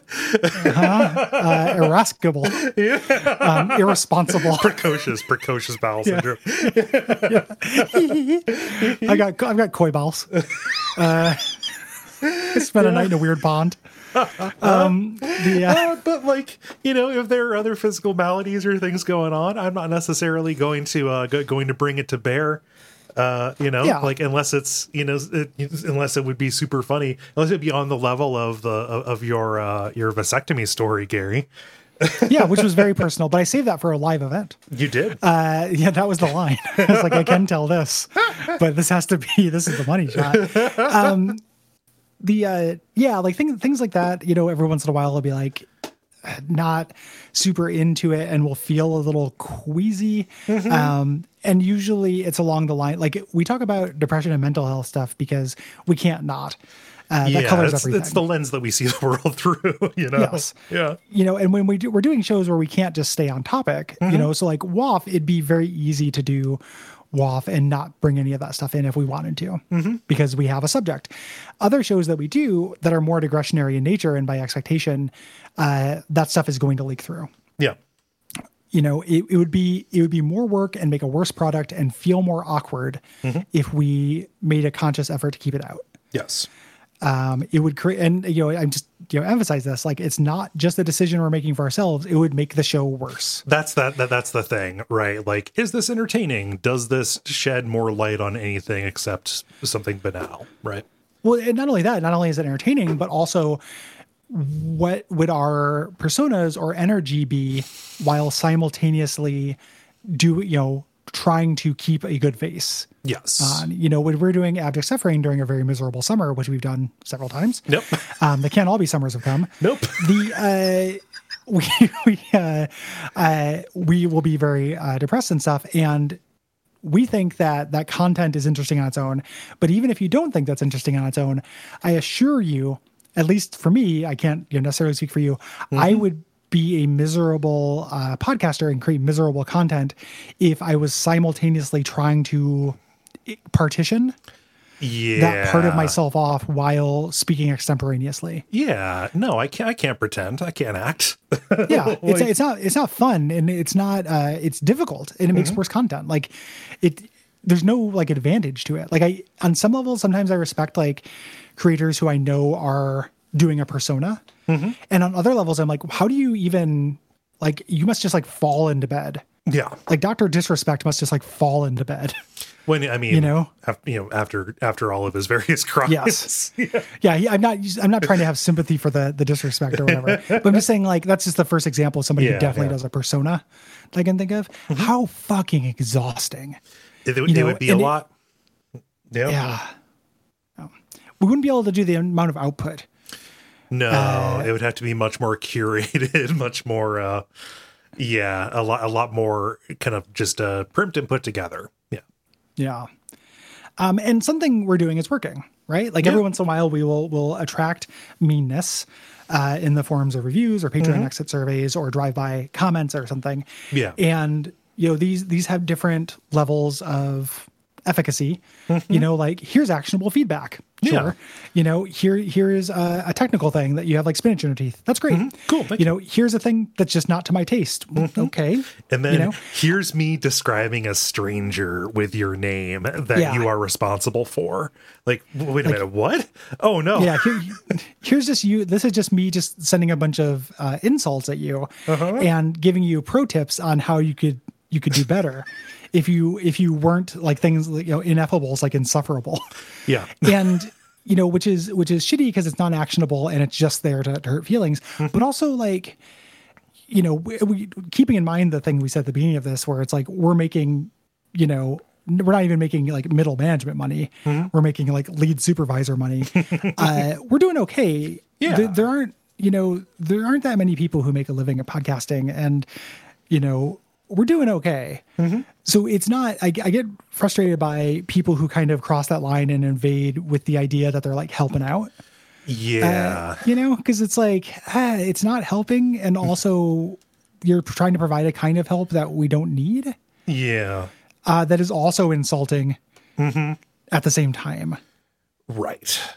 Yeah, it's uh and and it's the uh, like you, you- you're asking you would be asking us to change something that might actually drive more people away, you know? That's the thing too. Yeah. Yeah, like, it's like- what? How are we supposed to balance the people, you know, who are like, "Oh, you guys should keep your politics out of this," with the many people who are like, "Hey, I really appreciate the fact that you guys are open about this." Mm-hmm. Like doing that, that kind of, you know, equation is not as obvious as the person who's No, writing no. to complain thanks yeah, just just just because that's why you're walking out doesn't mean you're not passing other people walking in on the other. And it's impossible to know because for as you know, this is this is broadcast, and when somebody write writes into us, it's narrowcast. They don't see what we Yes. see. Yeah. Yeah. You know. It's it's just like you imagine somebody like leaving a restaurant because they didn't get their food in time and just being or like because there's a poster on the wall they don't like Mm-hmm. and just holding up their fist and going, Who's with me? And just assu- and then not turning back and just assuming everybody walked out. And like, boy, that restaurant should really take down that poster. And then like a bunch of people are just eating and being like, Man, that's a good poster. Yeah, yeah. You know? And- and He's point- going to college, but it's just generic college. like, what the hell? What kind of Wait, restaurant the- has that up? He's the Scarface? Cool. Do you think that's they call him that because the scar? Maybe. interesting. Yeah, and like it, it sounds like we're just talking about feedback again and stuff, but you know, back back to the, like the like the basic part of this. What do we put? What, what we put out and what, what we put of ourselves into the in, into the shows is part of that line, right? Of, Yes. you know, drawing it there. I, I don't know. For some reason, the way that I phrased that gave me douche chills about myself. Yeah. Well, it's it's they're related, Yeah, right? Like the the way that we the avenues from which we get feedback are related to how we choose yeah, to to present.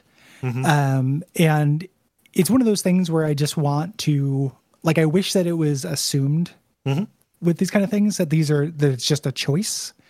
And same thing with like questions and stuff or lines that we draw where we don't want to ask. Like, you know, and nobody's been like, "Hey, you didn't answer my question mm-hmm. about your your dick size." Like, I wrote a very thoughtful question about comparing you guys as two dicks, and you guys decided not to answer on a dispatch. Yeah. No one's complained about that. Uh-huh. But if they were to, like, you know, just just please, you know, I I wish that people in general, not just with us, but in the world, mm-hmm. would assume that decisions are being made for a reason. Yeah. and that the the world is not like it sometimes seems like a nightmare arbitrariness, but human minds, other people's human minds, are often not just arbitrary you know, centers of chaos. Like they have their reasons for for doing something. It was probably a decision. yeah. Even if it's not an excuse, they've got a they've got an explanation.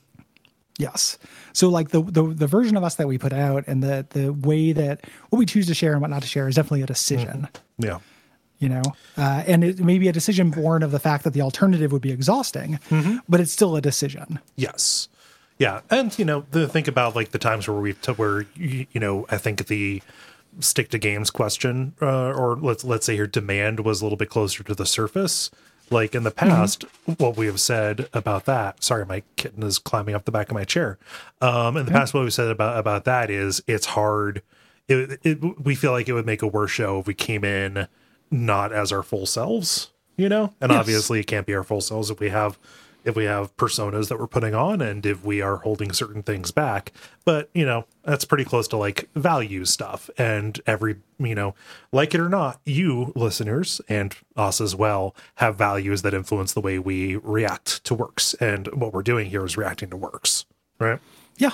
Yeah. Um, it gets to uh, like there are dividends to it as well, right? Yeah. So like somebody who gets depressed because, or not depressed, like they get frustrated because we bring up. if, if this made you depressed, I I truly am sorry because it's Yeah. a big serious thing and I'm surprised. Uh, but if, if somebody is is bummed out uh, or doesn't connect with our work because we talk about politics or because we talk about uh, depression, any of these things that are on the continuum of being our complete selves, uh, rest assured that there are things that you probably like about the show that are part and parcel with that. Yeah. Uh, there are insights and reflections on the work that is part of our, uh, you know, kind of critical body. Again, douche chills, but our critical body that are, irre- you know, non-divorceable yeah from that. Like I would be as good a uh, you know critic as I am if I did not have the values that I have. Yeah. Like or not as good, the specific kind right right that I am. You know, is a better way to put that. Less mm-hmm. douche chilly. Yeah, I mean, it's like just d- d- d- different people with different values create different things. You know, mm-hmm. it just it's just the way that it is. It's our relationship. It's our relationship with the stuff that we do. You know, Yes. Yeah. This is kind of rambling, but I think that's interesting kind of stuff. At least for me, it's a little Yeah. easy, but no, no. That's Yeah. the, this is the start of our third year of doing these dispatch episodes. Um, I think talking about talking about what goes into making the shows. You know, that's that's a thing that people it's valid. Yeah. yeah, you people come up with 36 in it. different topics about video games. in a way you do. Like they Yeah. suggest most of them. yeah, no, I, I just, Uh, but no, I the little little starting the the year off navel gazing a little bit. We've been trapped in our fucking houses for a year, Gary. What am I? Yeah, what, what the fuck else am I at? supposed to gaze at? Yeah. Yeah. I got a system of mirrors so I can see it when I go to the shower. Um, the uh, also real quick, just this is unrelated, but just transitioning us into uh, responses and stuff. Um, at the end of the Vice City episode, we were like, "Hey, we should just do more stuff for the show that we're gonna that we want to do." Uh, we are rolling that into the schedule. Yes. So the the thing we we the planning we did live on air Yeah. is uh, coming true. Yeah. We, we we- had a conversation about it about what to do, and then we're following through on it. So Yep. Uh, yep. Uh, so yeah, so uh, really, really excited about that. Um, it's going to start in April ish, yeah. uh, where there, there's a Patreon pick that also happens to coincide with a vanity pick. Hmm. a vanity that pick that may have been discussed on this very episode. Ooh, is it Smash Brothers? um, the uh, so look forward to that. Um, and uh, yeah, let's uh, let's get into. We do the uh, responses and then do the announcements. Yeah. Uh, yeah, yeah. Okay. Let's get into the uh, responses. Yes. Uh, a few notes about responses here. So, uh, because we would be reading the, re- we would be returning. Dottie. so, Dottie, I'm leaving that in. Uh, or you're leaving that in. This is your edit. Uh, because Oh, I'm leaving it in. uh, we, we would be talking about uh, Return of the Obra Dinn, and re- any Mm-hmm. discussion of Return of the Obra Dinn is inherently a spoiler spoiler about that game. Uh, I have opted, Gary, uh, to put those after the admin, so It people is my can. edit, so I'm going to put them at the front of the episode before the music. So okay, all right. chaos mode, engaged, 2021, Biden, anything goes. Eat some hair. We're for it. Yeah. chaotic generation. Uh, no, we'll, we'll we'll put them at the end of the episode. So if you don't want to hear, if you do want to hear responses about Obra Dinn at Mm-hmm. the end, if you don't uh, stood up the episode, uh, then Yes. Uh, and you'll you'll know what happens. You'll you'll you'll know where that is. Uh, and also just a note about some responses. Um, uh, this happened a couple of times this uh, this episode. Please separate your responses if you're going to be writing about multiple games. That isn't just to make our lives easier, but uh, uh, when this ha- when that happens, it makes it uh, less. It, it makes it likelier that I will fuck up and miss your response if you gang them together uh, Yeah. like that. More likely to get them in, and it's easier for us. And both of those are, Yes. you know, good reasons. Worthwhile Um, also, reasons. just know, you know, that we don't put in every response, Mm-hmm. um, and we sometimes edit responses down uh, just to, to make them a little bit more concise. Um, the golden rule for responses is uh, short, novel. Mm-hmm. You know, uh, so things that are less general review of the game and more specific observations um, or personal things are always uh, a little bit more interesting Yep. Mm-hmm. to us. Uh, don't be too disappointed if uh, you're you're and don't be discouraged from submitting responses in Yeah. the future if uh, you don't get in. Uh, so I'll get us started here with responses about Enter the Gungeon. We have Ben who writes on via contact saying, I think the advantage Enter the Gungeon has over other roguelikes that I've played is the various ways to mitigate damage. Learning the optimum situations in which to strafe, dodge roll, or use a blank feels like an important step to mastering the game. Giving players this expanded defensive vocabulary uh, made the game feel less punishing to me than Isaac or Spelunky, both games that I enjoyed, but was happy to put down after I got my first Isaac and King Yama kills. Um, aside from all that, uh, Enter the Gungeon's theming is just so joyful, and the game is filled with such fine attention to detail, it's impossible not to admire. I'm excited to see what Dodge Roll will make next. No.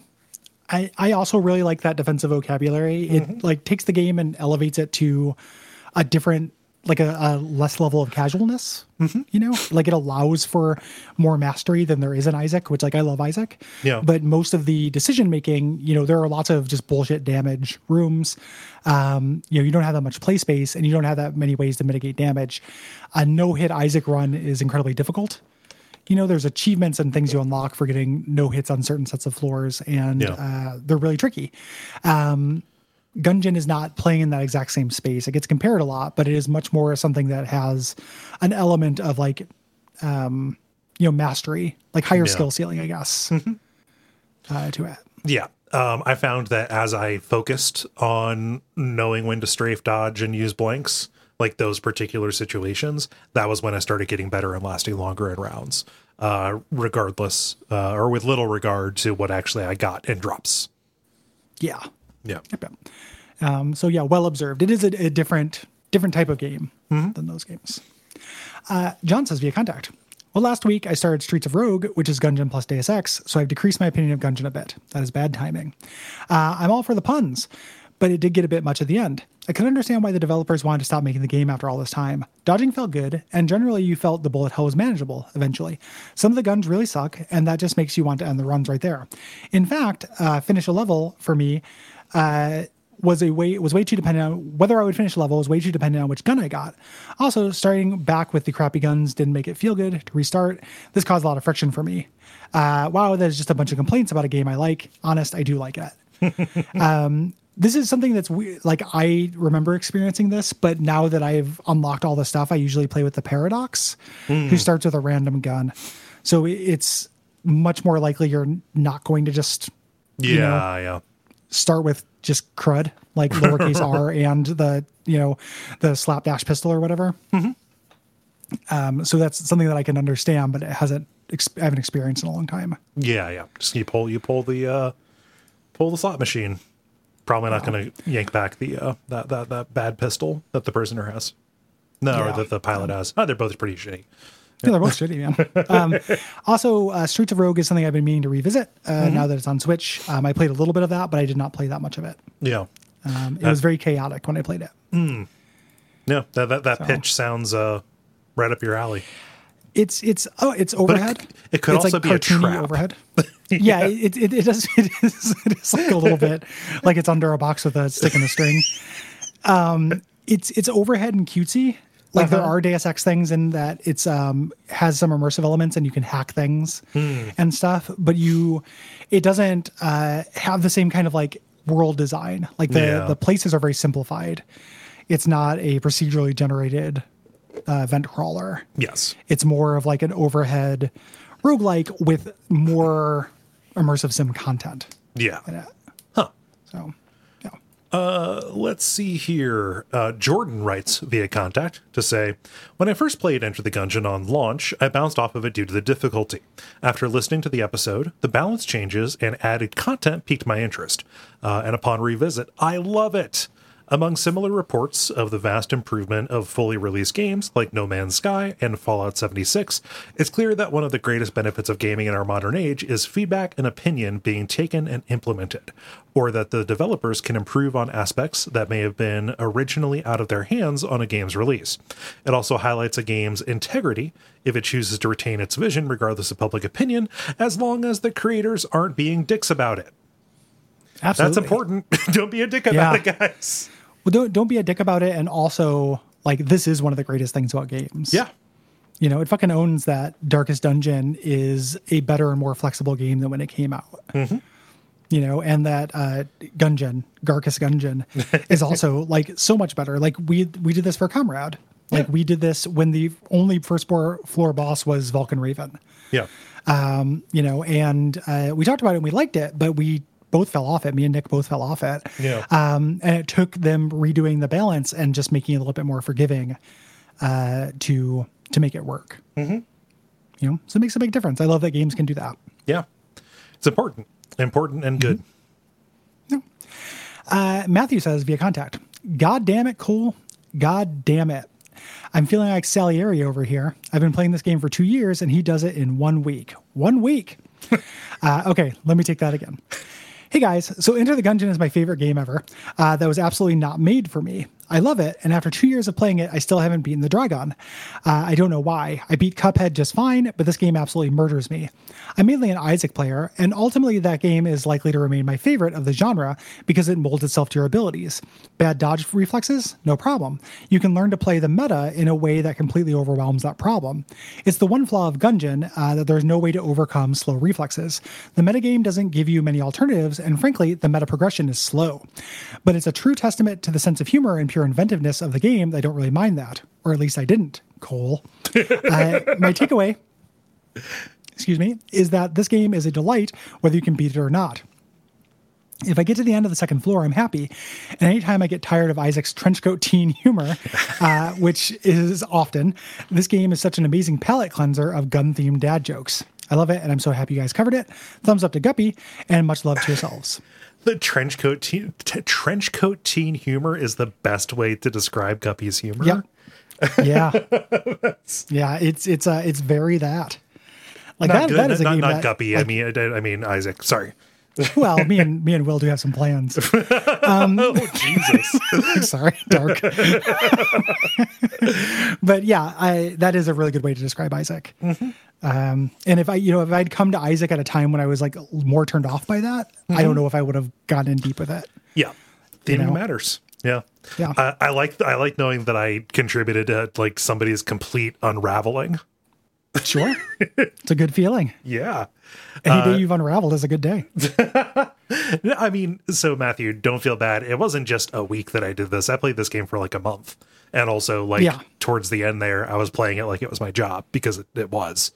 So, Yeah. you know, a lot of times we don't we cover a game a week roughly uh, with a week off for the dispatch but we spend more time than that because they overlap yes. um, and some games don't take a week to be like i'm not going to spend a week on the last of us no. it's a 12 hour game or whatever 15 hour game um, but I, you know i'm spending i spent way more than that on monster train because i love it and i unlocked all the cards Yeah. because uh, i'm a deck building pizza freak and i love love the sweet slice so Cool. Yeah. No. Uh, no, no, no questions. Perfect. Oh, geez. Uh, so Eric writes in uh, via context saying, Enter the Gungeon is a game that I want to like more than I actually do. All the non Isaac roguelikes I have ever tried have had at least one really annoying thing about them that makes me put the game down because I get sick of having to deal with it over and over on every run. And Enter the Gungeon is no exception. Gungeon's annoying thing, capital A, capital T, uh, is withholding extra heart containers unless you can beat bosses without getting hit. This makes no sense to me. If you can beat the hardest enemies without getting hit, you don't need extra health. If you can't, you do. If I designed this game, I would reward the player with an extra heart every time they beat a boss, um, and, made the, and made the reward for a flawless victory a super rare drop or a step toward unlocking a secret character or something like that. That simple tweak would make Gungeon one of my favorite games of this generation. As of now, I'm not sure if I'll still be playing it by the time the episode comes out. uh, i would also like to have that change Yes. be. Even though I love the game and got through it, I think that you know maybe not necessarily that one specifically, but I Mm-hmm. also you know that that design decision became less of a big deal to me. It didn't Yeah. become something I'm like, yes, this is great. Is that is that a, a thing? Is that an expectation in, in other games like this? Like, did Isaac set that precedent where if you beat a floor, you get an extra heart container? You get in Isaac, you beat a but you get a boss item, Mm-hmm. which tends to favor health ups, but can be a lot of different things. Um, That Okay. pool is really diluted Okay. Now. Um, Gungeon is unique in that you get two items, but you you so if you think about it, um, if there were more just health up items Mm-hmm. in the Gungeon pool, it would be closer to Isaac. Gotcha. Um, where like you know if you didn't if you got hit, you get an item. It might be a damage up. It might be a health up. Mm-hmm. Um, the health up guarantee uh, is is specific to Gungeon. Yes. So um, it is a weird thing where you know the poor gets poorness of it. You know the thing that changed for me. You know when you say like if you can beat the hardest enemies without getting hit, you don't need the health. You need it for later. Yeah. Like it, you- you're you're building it for later. So Yeah. like the idea is uh, the arc is you get to the point where the first couple bosses you can reliably uh, take on without getting hit, and that gives you enough health to get enough power under your belt to take out you know floors four, five, and six yeah. You know so it's not that you, you it's not talking about needing it for the second floor. It's just a way longer ramp up than i think people are usually used to Yeah. with this kind of thing. Uh, but i think that is the idea behind it. Um, if i'm playing it now and i get hit on the first boss i don't really sweat it. Yeah. like i can you know because i'm like oh i can probably do as long as the second boss isn't the fucking snake i can probably flawless that. And then i have a four heart run and i can give that a shot. That's not unreasonable to go through the game with four or five hearts Yeah. so, yeah. Um, yeah. Uh, moving on to Grand Theft Auto responses. Uh, Gordon says via contact, uh, Whatever else gets said about this game, I have to get credit for introducing me to a whole universe of music I didn't know existed. I grew up in Britain in the 90s and thought at the time that I just didn't like music, since most of what was popular was just terrible. Suddenly, this game comes along with a whole world of songs that actually sounded good. I've journeyed so far from that, uh, but I'll never uh, forget doing sick jumps in a sports car to Video Killed the Radio Star. Yeah. It's a great song. Hmm. Agreed. Trevor Horn. What's that? Trevor Horn Oh, okay. is the the Buggles guy, and he's a producer. Ah. He did a bunch of like 80s stuff as well. I thought I thought you said hornt. And I was like, Trevor Hornt. yeah. good good alt Twitter account for Trevor Horn. keep keep, keep it off main Trev. yeah. Like I just I'm just looking to fuck one of the guys in the Buggles. I'm Trevor Hornt. Um Oh man, yeah. I, I mean, listen earlier in the episode for us talking about just being being big on '80s music after uh, playing that game for the show. Yeah. Sugar about the music. Yeah. Um, Guy writes via contact saying, I grew up in a small former mining village with fuck all to do. I got Vice City when it came out and made myself play it until I had 100% completion reading, passing SA Goon on the way. Uh, oh, we didn't talk about that. One of the ranks is a reference to something awful, which is weird. Yeah, yeah. We forgot to yeah. Yeah. Um, uh, on top of that, I set myself the additional challenge that whenever I died or was arrested, I would reload my last save. Uh, this massive waste of time means that I have a memory card knocking around with 100% completion, zero deaths, and zero arrests. Was it worth doing? Absolutely not. Do I miss having that ridiculous amount of free time and cool teen concentration span? I absolutely do. Yeah. Th- th- those kind of like self-made challenges like that that are totally arbitrary are are so wild. Like I remember borrowing uh, Final Fantasy II on SNES from somebody in school who had all uh, had one free save file for me to play, and then all the other save files were characters at ninety. Every character was ninety nine level. Yeah. level Yeah. 99. and it's like, man, you know, just got to put in the work. Mm-hmm. You know, like I've got 99 of every item. Yeah. Yeah, it's eight hour days for several summers. That's how this happens. Yeah. Oh, yeah, that's uh I if you feel called to do it, good on you. yeah.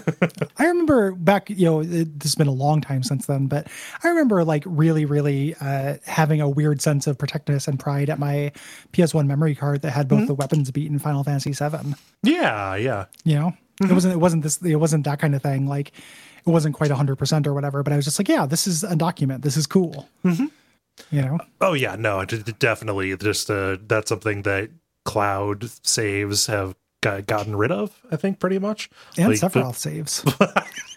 Fuck you. that was that was cheap, man. Malbolgia. Um, yeah, no. Uh just the the totemic quality of the memory card must be protected at all costs. Yep. Yeah. Uh, Jonathan says via contact, uh, I realize I never beat any of the PS2 GTA games without extensive use of cheats. I distinctly remember watching my friend start multiple missions where the objective was to kill someone in a getaway car. He'd sit for a brief moment, contemplating his options, and then rapidly input the 12 button sequence for explode all cars. uh, the comedic timing of the initial hesitation to the immediate victory always left us in fits of laughter. Of the PS2 GTA games, Vice City is grouped in with Metal Gear Solid 2 and Morrowind for me as these mechanically rich playground video games. They highlight uh, the early 2000s as a time when I felt like you could do anything in a video game world, and my imagination ran wild about the future of games. While we haven't quite reached my lofty imagination, I very much look fondly upon that excitement. Thanks for bringing me back to those times. Just like old times. Yeah, Yeah. yeah. I, I, lo- I love cheats and I love that idea. Uh, that is very funny. let me let me pause to consider up down left right up down left right boom yeah just, yep. Later tales. oh gosh yeah and, and that with that like l- listing off those three specifically uh metal gear solid 2 vice city of morrowind that was a good run like that like that was definitely uh like an awkward awkward teen period for games but like there were games that made you that made you uh optimistic about the promise of things Yeah. Yeah. I could I could definitely see it. yeah Um, and finally, here about Grand Theft Auto Vice City, we had we have Doug, uh, who wrote it, writes NBA via context saying, "I dabbled a bit with Vice City, but the GTA entries that I spent most the most time with were San Andreas and Five. I'm sure that is largely because, as a lifelong Southern Californian, the fun of careening through a facsimile of a familiar place uh, papered over those games falls. I think it speaks to how critical it is for me to feel wrapped up in an open world to enjoy a game set in one. More often than not, I tend to feel overwhelmed in an open world without that sense of place, especially as technology has fu- has fueled an ever has fueled ever expanding acreage. For me, without that living, meaningful world, the wonder of exploration can give way to exhaustion. I end up feeling that I'm just lost in an endless parking lot of irrelevant set dressing I have to schlep past uh, to get where the game actually is. Um, I'm curious if there are any open world games that you feel have uh, have succeeded, and if so, what made the difference?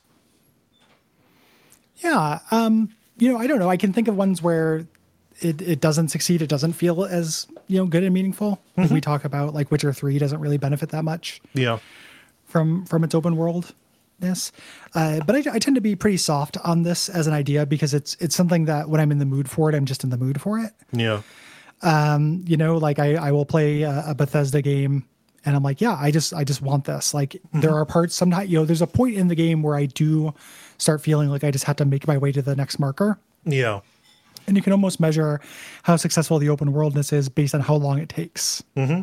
Like how long does it take before you stop being tempted by the little, little icons along the way? Yeah, yeah, or just like like visions of things. Mm-hmm. Like you know, here you know, Fallout Four. Here's you know, Walden Pond. Do I want to go inside the hut? mm-hmm. and check it out? Like, do I want to check out this museum?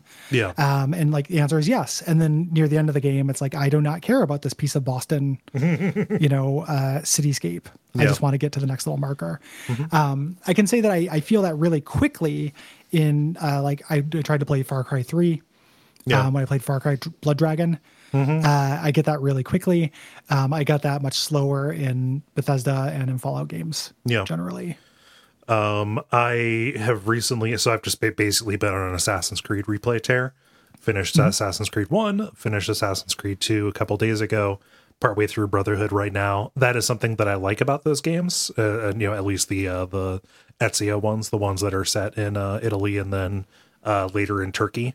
Um, I mm-hmm. think that those benefit from being an open world because they are set in these historical places and that's just really cool to like climb El Duomo or to climb you know the the the, the Parthenon you know like mm-hmm. just or like fuck man uh you know Constantinople is a real cool city and just like moving across it and getting all those cool views and getting up and down stuff that just has an inherent interest to me uh mm-hmm. you know like architecturally and stuff um and like that is less about like the things that they give you to do. So i think that that is you know one for the column of like a sense of place being really really important uh yeah. for that. Yeah.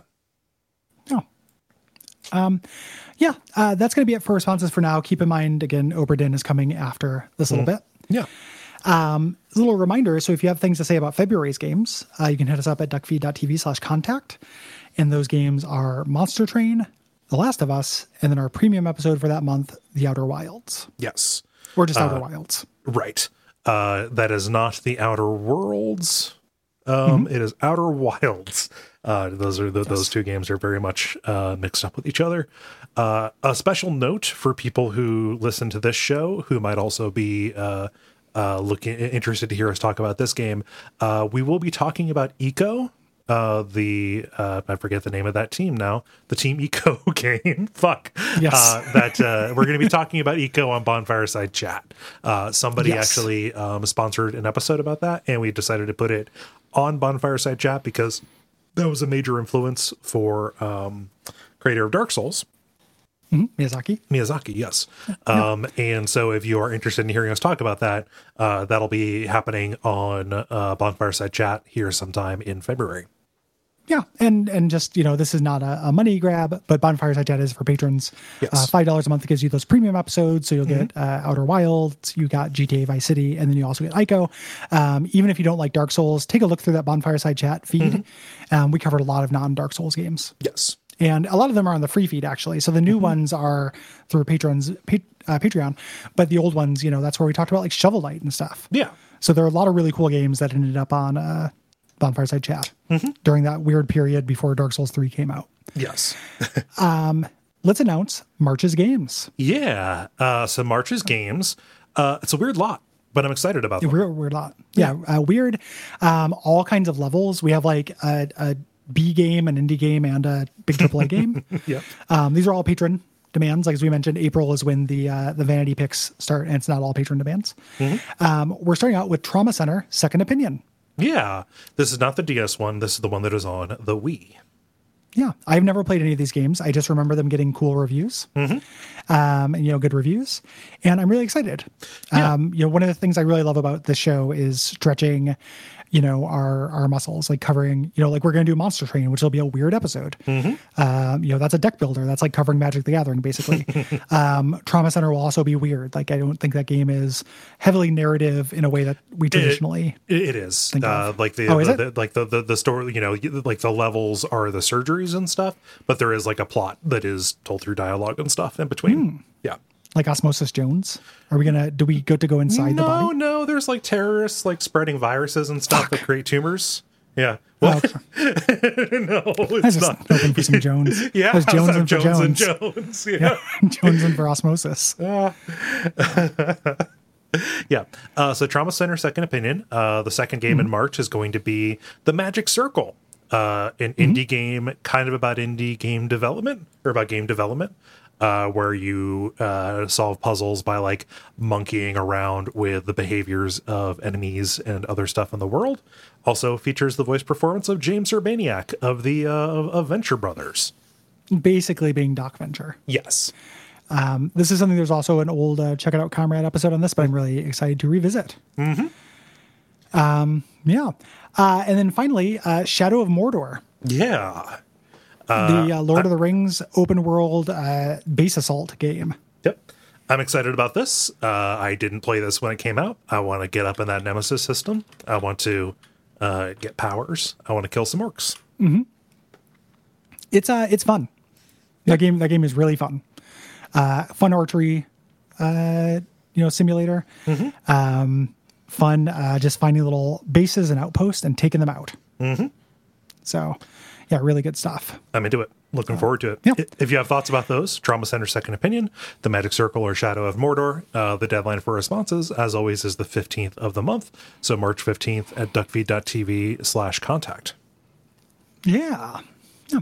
Uh, moving on to our return of the Obra Dinn uh, responses here. So, last chance to duck out. Mm-hmm. Uh, Patreon.com slash TV. And you know what to do. Um, Yeah. you know what to do. Uh, Joe says via contact, uh, what a fun puzzle box of a game that also almost made my eyes bleed. Maybe tone down the retro a bit next time. I was really happy that at least two thirds of the fates I could do uh, by myself. The rest were just educated guesses. The major scenes of the execution, the Kraken, Mermaid, and Spider Crab Riders were incredible. Being able to walk around these felt like I was in a time freeze spell. The trick of using the introduction uh, to find out where the escapees uh, where they where the escapees were stumped me for a long time. Great game, and I can't wait for the next one. I do not tone down the retro, actually. it, it feels like the level of detail like the like the the, the pixel chunkiness uh is pretty important to like if- i don't know setting the granularity for what you're looking for yeah, I, th- Yeah. I thought it would bug me more than it did but like the ability like i even turned off the smoothing filter and stuff Well, and also, and this is you know my own pet issue and stuff, but like there, there's if adding color to any of these characters would add an entire different uh, metric yes in which you could you could guess who them, and I would not be able to participate in that metric. So the fact that everything is just lines and uh, monochromatic makes this more inclusive. Wait a minute. the literal way you see the world uh, is important to your interpretation of I know. A video and I'm, game? I'm not alone. There's a bunch of dudes. yeah there there there, there are tens of us Lend me your cones and rods. yeah, yeah you're, you're, you're good up on rods it's them cones you like Yeah, bud. give me them cones. Yeah, I got plenty of rod, but I need to enter the cone zone. Uh, hi, hi, I'm colorblind biker. It's my new character. Working on. Oh, jeez. uh, Jimmy writes uh, via contact Hey, guys. Uh, sorry. Hey guys. Uh, first time, long time. My wife and I just played through Return of the Obra Dinn together. Uh, it was great to be able to visualize the interior of an old merchant ship in a realistic 3D space. My wife voraciously reads books about 19th century ships and explorers and colonizers, uh, which came quite in handy when trying to identify the 60 person crew. Um, I generally have a hard time visualizing the story she recounts about seafarers, so I'm grateful to this utterly, utterly unique game for helping me imagine these stories. Uh, thanks to you two for getting me to try it. That's really cool. Thank our patron for getting us to do it on the show. Absolutely. Yeah. Yeah. And uh, for allowing us to do this job. Yeah. Um, yeah, that's really cool, Jimmy. Mm-hmm. That's awesome. Yeah. Uh, I, I, it's cool that you're married to a dad. yep. Yeah. Yep. Yep. Long ships. and, and this is uh th- this is also not the first time I have heard uh stories or people tell me that they played Obra Dinn as a cooperative experience. Yeah, that's really interesting. Yeah. Yeah, I would be interested to play one of those games like that at some point. Mm-hmm. Um, Sam says via contact. Just had a great time playing through the Return of the Obra Dinn over two long sessions uh, based on the praise in your episode description. I feel proud of myself for not having to check a solution guide until right at the end because I missed a guy getting murdered during a monster attack. Also, if you think having to wait through a song to move uh, to move on is annoying during the game, imagine being me and playing through the game again to get the one missable Easter egg trophy. Uh, I imagine it's blaming everything on the captain. Probably. yeah. You know, because once the fates are set in stone, they're set in stone. Um, yeah, and that would be a pain to play through the whole game just to do that. I like those songs, but not that much. Yeah. Yeah, uh, it's a great soundtrack. I just you know not unlimited. Yeah. Uh, let's see here. Guy writes uh, After four hours of playing Obra Dinn, I'd resolved three fates and felt like a real simpleton. I managed to fully convince myself that my brain didn't work the way, uh, didn't work that way, uh, and put it grumpily to one side. The first half hour of your episode got me excited for it all over again. Either that's a skill you folks have, or I have the mind of a dog being shown a shiny treat. Uh, so I thought I'd give it a try. Uh, I recently started streaming to cope with the lockdown, so I shared it with my audience. It was amazing. Being able to talk through the game as I played it, as well as getting occasional hints from the chat, uh, made it make sense in ways that it previously never had. I blitzed through it over the course of a couple of evenings and was left absol- absolutely blown away by the skill and craftsmanship. Also, fuck Nichols. That jerk! yeah, yeah, that is that feeling of like having something unlocked for you uh, through approaching it a different way after previously feeling like an idiot. Yeah. is a really good feeling. Like I, I experienced like a miniature version of that with Outer Wilds because you know I have a certain kind of brain. I don't think I'm dumb, but there are certain you know I have strengths and weaknesses. And uh, so, for example, uh, colorblind biker, I can create great characters.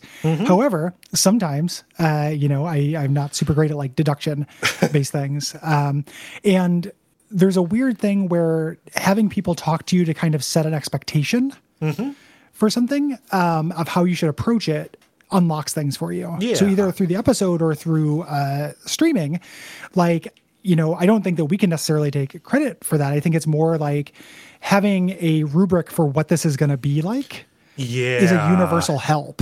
Hmm. Um, I was playing the Outer Wilds, not thinking of it like Myst Yeah. and it's like Myst. And that was really fucking with me because I went to a really platforming heavy place. I died, had to redo it a bunch, and I was pissed. And then I went to the Slack and I was like, hey, what am I missing? Like, this is completely overwhelming and annoying. And then people were just like, no, approach it this way. And now I'm having a lot more fun. Yes. Um, that kind of expectation setting is hugely important, I think. Yeah, just even like setting up like the like the guardrails for you. You know, Mm-hmm. uh, this this feels very much akin to you know the, the the discussion about like you know Dark Souls being a game that needs to incubate in you. You know, for for, Yes. for a little bit, like you you know, it is something that grows in you while you're away from it. And a big part of that is like hearing other people talk about it.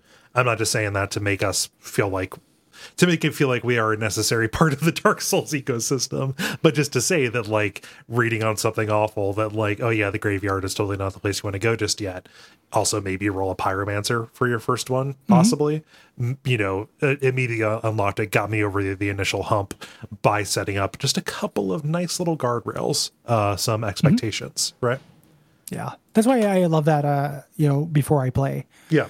website, or that's a question I'll ask people who, who, you know, Well, and, know and, and we, we offer that to each other all the time because we don't start stuff at the same time. We play games in different orders and stuff.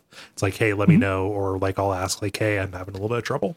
Like it's nice having having a buddy who is playing the same games as you. yeah, yeah, continuously. Yep. Yeah. Yeah. It is uh, very useful. Mm-hmm. Yeah. Um, Andrew uh, says, Return of the Obra Dinn was sublime to me and the perfect thing to fully occupy my anxiety riddled mind at the end of a year that I think many would regard as less than ideal. Strong language, Andrew. Uh, while the concept of historical Guess Who on the HMS Bad Times might not seem like a sure thing, the execution makes it a masterpiece. It's easy to imagine it becoming a glorified hidden object game in the hands of a lesser developer, but the coherent world, narrative, and characters Pope created puts this game in a nautical league all of its own. Many games over the years, especially platformers, have trained me to differentiate between background elements and what's actually important. Part of playing Obra Dinn is learning that there is no distinction between aesthetics and gameplay elements. It's all part of the big whole, and it's one of the only games I can think of that manages such a feat. I'd wish for a sequel in a different time period or setting, but I suspect that it'd be a disappointment, as I get the sense Pope fully wrung the juice out of this fruit. Yes, it'd be a monkey's paw wish indeed. I just I want him to go and work on something cool and new and different. Yeah, I want him to create something that I don't know that I want. Yeah, because that's what this was. That's what Papers Please was. Yep. Yeah. Yeah. Really cool creator. Um, and you know, other people making things inspired by this, sure. Like I would play it, but I, I am more interested in, you know, the newness of this than I am just a repeated experience. I'm okay letting this be singular. Yes. And I, you know, I'm sure that there is something about this setting being on the ship, you know, kind of limiting the number of people and also like the actual play space. Um, like, like I, I, I am positive that there is something load bearing about the setting that uh that makes it um you know kind of a necessary part of what makes this magical. Yeah. Like you could do this in other settings and other time periods as well. Um, this is probably, you know, the the easiest way to do it at first, at the very least. Yeah. Like I would not, I can imagine that other ideas were were kicked around. Yeah. for sure. Um, Michael writes in via contact, uh, uh, contact saying, I'm a content analyst by trade and archivist in my spare time. I have analyzed, categorized, and archived vast amounts of video game content over the years, and I must say that I've never seen anything quite like this masterpiece. Design perspective, brilliant soundtrack, the works. Uh, from start to finish, analyzing the game, I could not have been more proud of the creator for such a masterpiece. I thought your review was very well spoken. I only had one comment, and it certainly is just my own experience. I understand you were a little disappointed with the lead up uh, and the idea of the monkey's ball perhaps not paying off. However, for that same reason, I actually received more enjoyment. The reason was this I spent so much time wondering what the gotcha was going to be uh, that when I found out it was a straightforward wrap up, I actually grew more excited because games and movies always seem to be trying to throw in a cliche or five. Uh, while there were a few red herrings, I felt the investigation of the Obra Dinn was almost reminiscent of a straightforward retelling of a story where the end was simply a bargain struck, bargain upheld, uh, and then neatly wrapped up with the sinking of the din uh, I was less saddened and more thought provoked on what the game had done, uh, and then walked away uh, feeling far more satisfied than if that gotcha had been included as I originally had thought. At the end of the day, the East India Company didn't care if it was mermaids, krakens, shells, or other things uh, that were supernatural. The Obra Dinn was just was just another line item on an insurance policy. Your job uh, may have caused you to notice the supernatural, uh, but but did it truly matter? It's not your place to know what deals were made and wishes fulfilled. Uh, you are just a cog to identify the liabilities of the East India Company. Um, knowing the history of the East India Company, I wouldn't be surprised if this would have been uh, the true reality either way. Yeah, I I think that just to, to clarify, at least you know my personal complaints about Monkey's Paw chapter in that, I don't necessarily need that to be a big cool twist. Yeah. The thing that bothered me about it was that it had the semiotics of a big cool twist and was built up, and like a character in the game like held it back from you. Mm-hmm. You know, it's like literally like you you go to that chapter and it's like this chapter I'm keeping to myself. Yeah, it's like, hey, this is a big cool mystery.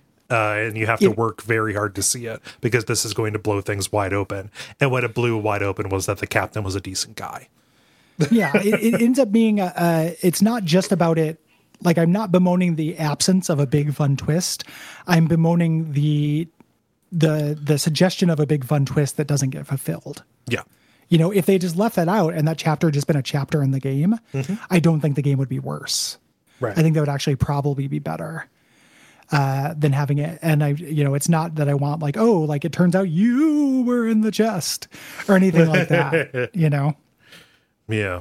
So, um, a couple of people uh, also on the Patreon were like, "Hey, the monkey's paw totally makes sense because the wish was to get the Obra Dinn back, but it ended up coming back with everyone dead." Y- yeah, it was And, like, like- uh, you, you get, get it back, but, you know, not guaranteeing the safety of the people who were alive when he made the wish. Yeah. But the wish is made after almost everyone is dead. Yeah.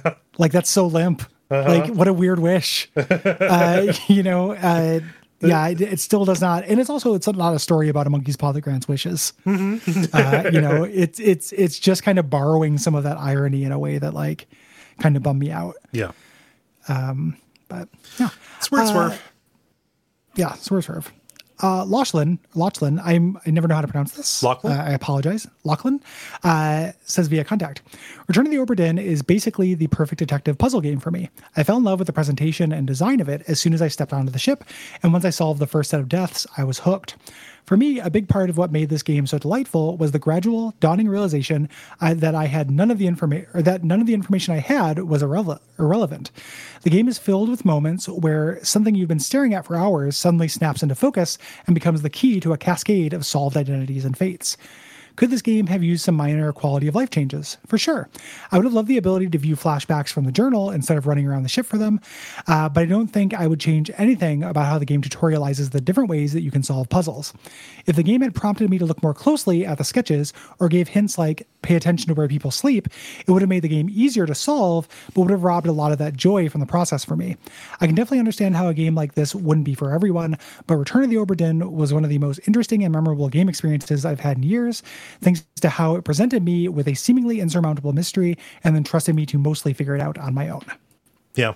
Like the tutorial is like details are clear for a reason. Like Lachlan says Yeah. that like there is no extraneous information, right? Like the thing that made me that made me unlock the bunk numbering was like I was watching a scene and I noticed, hey, those tags are really big. What's on those? Oh, it's very clearly numbers. Where have I seen numbers? Oh, these correlate to names. Fuck yeah.